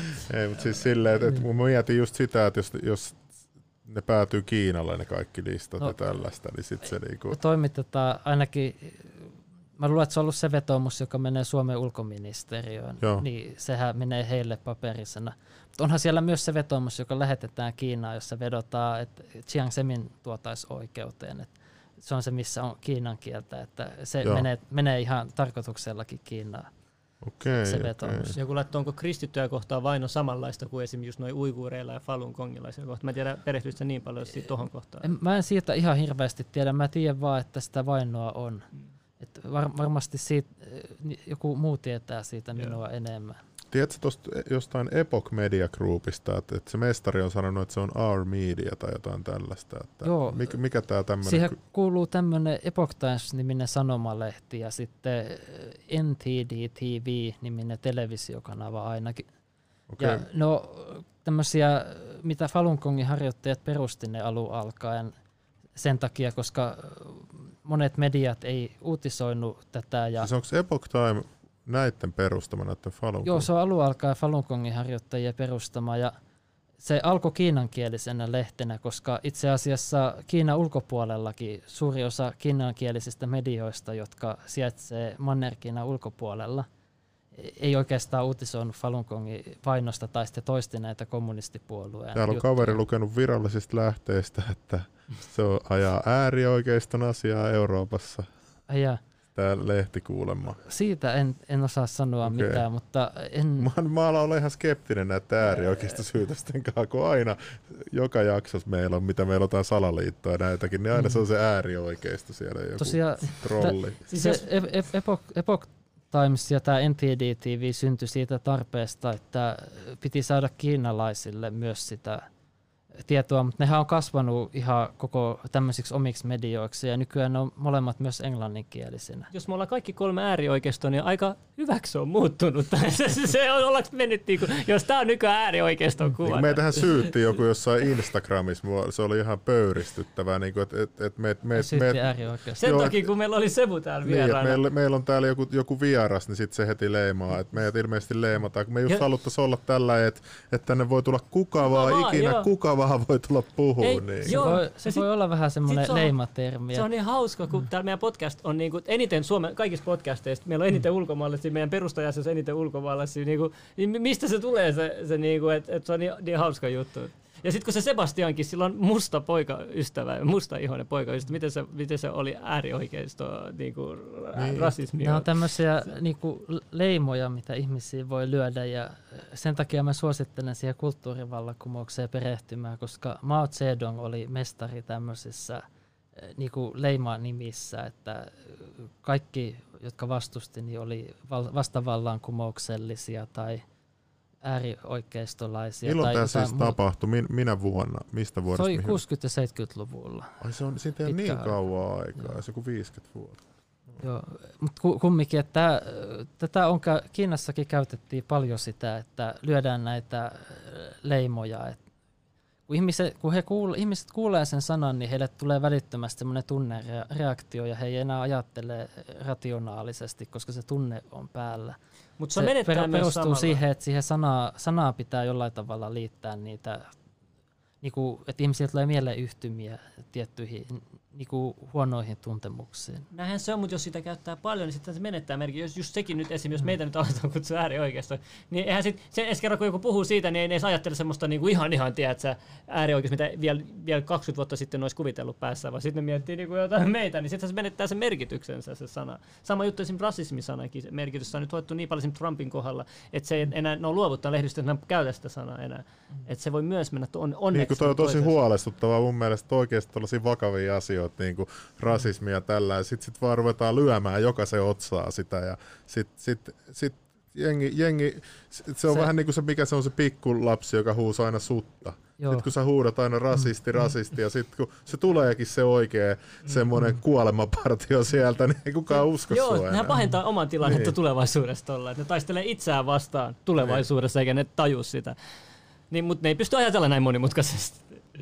No en mä tiedä, tai sitten niillä on agendat. Niin, en mä tiedä. niin sulla oli joku juttu jää kesken, sorry. Ei mulla oikeastaan, oli, varmaan olisin vaan sanonut siitä just tosta, että, että se tavoitehan on se, että sitä ihmistä ei enää näkisi yksilönä, vaan tämmöisen niin ryhmän edustaja, niin kuin, että hän kuuluu tähän niin vaikka ryhmään. Niin kuin, niin, että hän kuuluu tähän ryhmään, joka on rasistit, ja rasistit on tehnyt historiassa paljon kaikkea pahaa. Ihmisillä on aina taipumus saada mm. ihmiset johonkin lokeron ryhmään. Aina, aina oli sille, mm. minkä maalainen sä oot, tai tiedät, että niin kuin, eh, mi- mi- mihin sä kuulut, mikä uskonto, tiedät, mikä sä oot. Tiedät, se on pakko aina etsiä joku, joku niin kuin sulle, joku, se on niin jännä, miten ihminen pakko... Tai esimerkiksi, tää pukeutuu, oot sä kootti, oot sä emo, oot sä, oot sä, rap, mm, oot sä räppäri, niin, tiedätkö? Ennen katsoa sun pukeutumistyyli, niin yrittää päätellä, mihin pukeutumistyylislangin sä kuulut. Että hei, tuo on roadman pukutyyli, tuolla on niinku, toi on pukeutunut kuin toi, toi, että niinku, haetaan aina, pakko olla, jos et sä kuulu johonkin, sitten sit menee ihan ymmärrys, on pakko keksiä joku termi, uusi termi sit sulle, että sä kuulut, että tämä on sitten tämmöinen, kun se on pukeutunut tällaiseksi, että nyt käytetään tätä termiä, jotka pukeutuu just tälleen näin, tai sillä on just tällainen tyyli. Että mä teen esimerkiksi tämän muodin, mutta niinku, tuosta näkee, että miten ihmisen on pakko saada ihmisen. Ja esimerkiksi tämä kulttisyytös, niin historiassahan on ollut semmoisia kultteja, jotka on tehnyt vaikka jotain tämmöisiä niin kuin satuttanut joko itseään tai muita, niin sen takia Kiinan kommunistipuolue pyrki liittämään Falun Gongia tämän kulttitermiä ja käyttämään sitä, koska ihmisillä on usein siitä semmoisia niin huonoja mieleyhtymiä. Mm. Niin, ja mulla se, se mun piti jäi tuosta välistä kysymättä se, että sä, sä kuitenkin, jos sä tulet kipeäksi, niin sä menet sairaalaan, että sä tee sitä harjoitusta vaan ja Ai. toivoo, että sä paranet. En mä oon ollut viiteen vuoteen kipeänä, niin ei mun ole tarvinnut no, niin käydä ehkä se toimii. Mutta jos, tulisit, jos, jos sulla tulisi vakava sairaus, niin menisitkö lääkäriin? No, kyllä mä varmaan, jos, jos niinku olisi semmoinen, että nyt, et, et niin. nyt on niinku semmoinen vakava tilanne, että pitää mennä, että että, Joku täällä oli kovaa väittöä ei, siitä, että Falun Gongit, ei, ne ei käy ollenkaan lääkärissä eikä ota mitään lääkkeitä. Ja, ja niin ei, ei ole semmoista mitään sääntöä. Et Joo. Mun mielestä ainoat niinku tämmöiset, että et semmoinen sääntö on Falun Gongissa, että me ei saada ottaa rahaa siitä harjoituksen opettamisesta. Ja me ei saada sanoa, että joku meidän semmoinen – niinku oma ajatus on sitä, mitä Falun Gong opettaa, tai sanoa, että joku mitä Falun Gong opettaa on semmoinen, mitä me ollaan itse keksi. No, nämä toki, jos ajattelee, että pitää olla totuudenmukainen, niin nämä on sitä kautta mm. itsestään selviä, Kyllä. mutta ehkä se rahaottaminen on sellainen, että pitää opettaa halukkaita tälleen vapaaehtoishommana. No, mutta tämähän on nöyrintä, mitä voi kuulla. niin. Niin niin, ja sitten on, mulla on tämä lista, mikä mulla on täällä, niin tämä on nyt ihan tuhottu. Mä en niin tiedä, mitä mä kysyisin enää. Ihmeessä, jos siinä listassa on Sillä oli aika paljon kysymyksiä laitettu. Kyllä. Mutta tässä on kyllä ollut hyvät kaksi tuntia tasana mennyt Aha, nyt. Että, tuota, joo, aina kaksi tuntia. Joo, uh-huh. silleen se meni se aika. Tuossa alussa uhasin, että mulla on niin paljon puhuttavaa, että se ei lopu kesken. Mutta mm. Mut me voidaan katsoa, jos tämä jakso nyt saa tosi pa- pa- ison kiinnostuksen tai mm. jotain, tai tulee paljon lisäkysymyksiä, niin sitten voidaan ottaa part 2 ehdottomasti, ei siinä ole mitään. Mm. Mutta tota, tässä oli tosi hyvä tietopaketti ainakin semmoisella, joka ikinä kuuluu ennen. Tietää vähän mit, mikä meininki, mitä te olette, minkä, mitä kommunistinen Kiina on ja tällaista. Joo, ja minkälaista on ihmiskauppa ja tuommoiset elin, elinryöstöt ja tämmöisiä mm. tapahtuu vieläkin ja niistä ei vaan hirveästi uutisoida, että tota, ne pitää sitten itse ottaa selvää. ei tässä on, et niinku toikin on semmoinen, vaikka mä oon tutkinut paljon asioita netissä tälleen, niin en mä tiennyt tosta ennen kuin, ennen kuin sä tulit tänne näin vähän ennen sitä. Et e- niinku. Elinkaupasta on tullut tämmöinen ihmiskaupan muoto, mikä on, koska niitä ei osata valmistaa vielä keinotekoisesti tämmöisiä elimiä, ne on pakko ottaa, jos semmoisen haluaa saada niin toisesta ihmisestä. Ja monissa paikoissa rikollisjärjestöt tekee sitä, mutta Kiina on ainoa maa, missä mun tietääkseni se valtion johto on mukana tämmöisessä. Onko siitä todisteita, että se johto on mukana, että ne on vain yksityisiä sairaaloita tai jotain tällaisia korruptoituneita ihmisiä? No, se, semmoista on, että se, no ensinnäkin se yhteiskunnan rakenne on semmoinen, että puolueen johto päättää kaikesta, että sen puoleen se on hyvin vaikea tehdä jotain, että se puolueenjohto ei hyväksy sitä. Eli jos sä tekisit jotain, mitä puolueenjohto ei hyväksy, mm. niin sulle luultavasti kävisi aika huonosti sitten. Joo, ja sitten myös se, että kun oli näitä puheluita, mistä puhuit, kun oltiin soitettu näille. Joo, niin tämä Slim, slim y- yksi, yksi, yksi näistä, joka oli Seuraaja. puhunut tästä luo, äh, kun tämä Luogan oli, hän, Luogan oli Chiang Seminin miehiä ja häntä sitten, hän oli korruptiotutkinnassa, niin joku tämmöinen tutkija sitten soitti ja esitti, että hän on tämmöinen korruptiotutkija ja halusi tietoja tästä luokanista ja näistä eliryöstöistä. Oikeasti hän halusi tietoa just niistä eliryöstöistä, mutta sitten tämä, jota hän haastatteli, niin kyllä sanoo, mainitsi tämmöisen nimen, joka oli ihan sieltä politbyrosta asti, eli ihan ylhäältä asti. Mä en nyt muista sitä nimeä ulkoa, mutta kumminkin, että niitä on tämmöisiä viitteitä, että se olisi ihan sieltä ylhäältä asti tämä eliryöstöhomma. Niin, eli nämä on kaikki aika hyvin dokumentoituja. On. Jos on joku kommunistipuolueen jäsen, niin tuu tänne kertoa oma tarina, jos haluat. Mutta me aina toivottaisiin tänne, että niin kuin meille tuli Sepukin, niin me toivottaisiin, että tänne tulisi joku vastapuoli. Joo, ja ehdottomasti, jos olette mm. jostain meidän, oli se tämä jakso tai joku muu jakso eri mieltä, niin ihmeessä ainakin vähintään, että kirjoittakaa teidän mielipide kommenttiin ja se seuraava vaihe on tulla tänne näin ja me voidaan keskustella aiheesta, että et, et, niinku, miksi, miksi kukaan haluaisi pelkää. Ja, et, niinku, eikö se ole hyvä juttu, että sä saat sun mielipiteen esille, jos saat, niinku, sun mielestä se on oikea asia, minkä vuoksi sä teet sun juttua. Et, et tervetuloa. Me, me, tänne on vapaa tulla ihan oikeasti kuka vaan, me ei rajoiteta kenenkään ääntä. Ja se on sitten teidän oma ongelma, jos, jos tänne tulee jotain tietynlaisia enemmän, mitä te sitten toivotte, kun sit, te, teidän pitää vaan kertoa meille. Joo, ei tässä ei täs, tota, muuta. Mun mielestä tämä kaksi tuntia aika kova. Ja, et, tota, oliko nyt joku super tärkeä kysymys, Junnu? Ei ole kyllä ei. mitään. Nyt on ihan aivot tyhjät. On vähän semmoinen kaikkeensa antanut. ei, kiitoksia paljon tietopaketista vielä kolmannen kerran. Ja tota, joo, hei, ei mitään. Hei, kiitos kaikille. Me lopetetaan tältä päivältä. Ja Perjantaina Perjantaina DJ meillä on... Taste. Ei saa kertoa. se on annous jo itse. Ah, okei, okay, no sitten, okei. Okay. Eli meillä on perjantaina DJ Test ja tota, täällä on Junnu ja Jedi paikalla. Ja tota, ei muuta.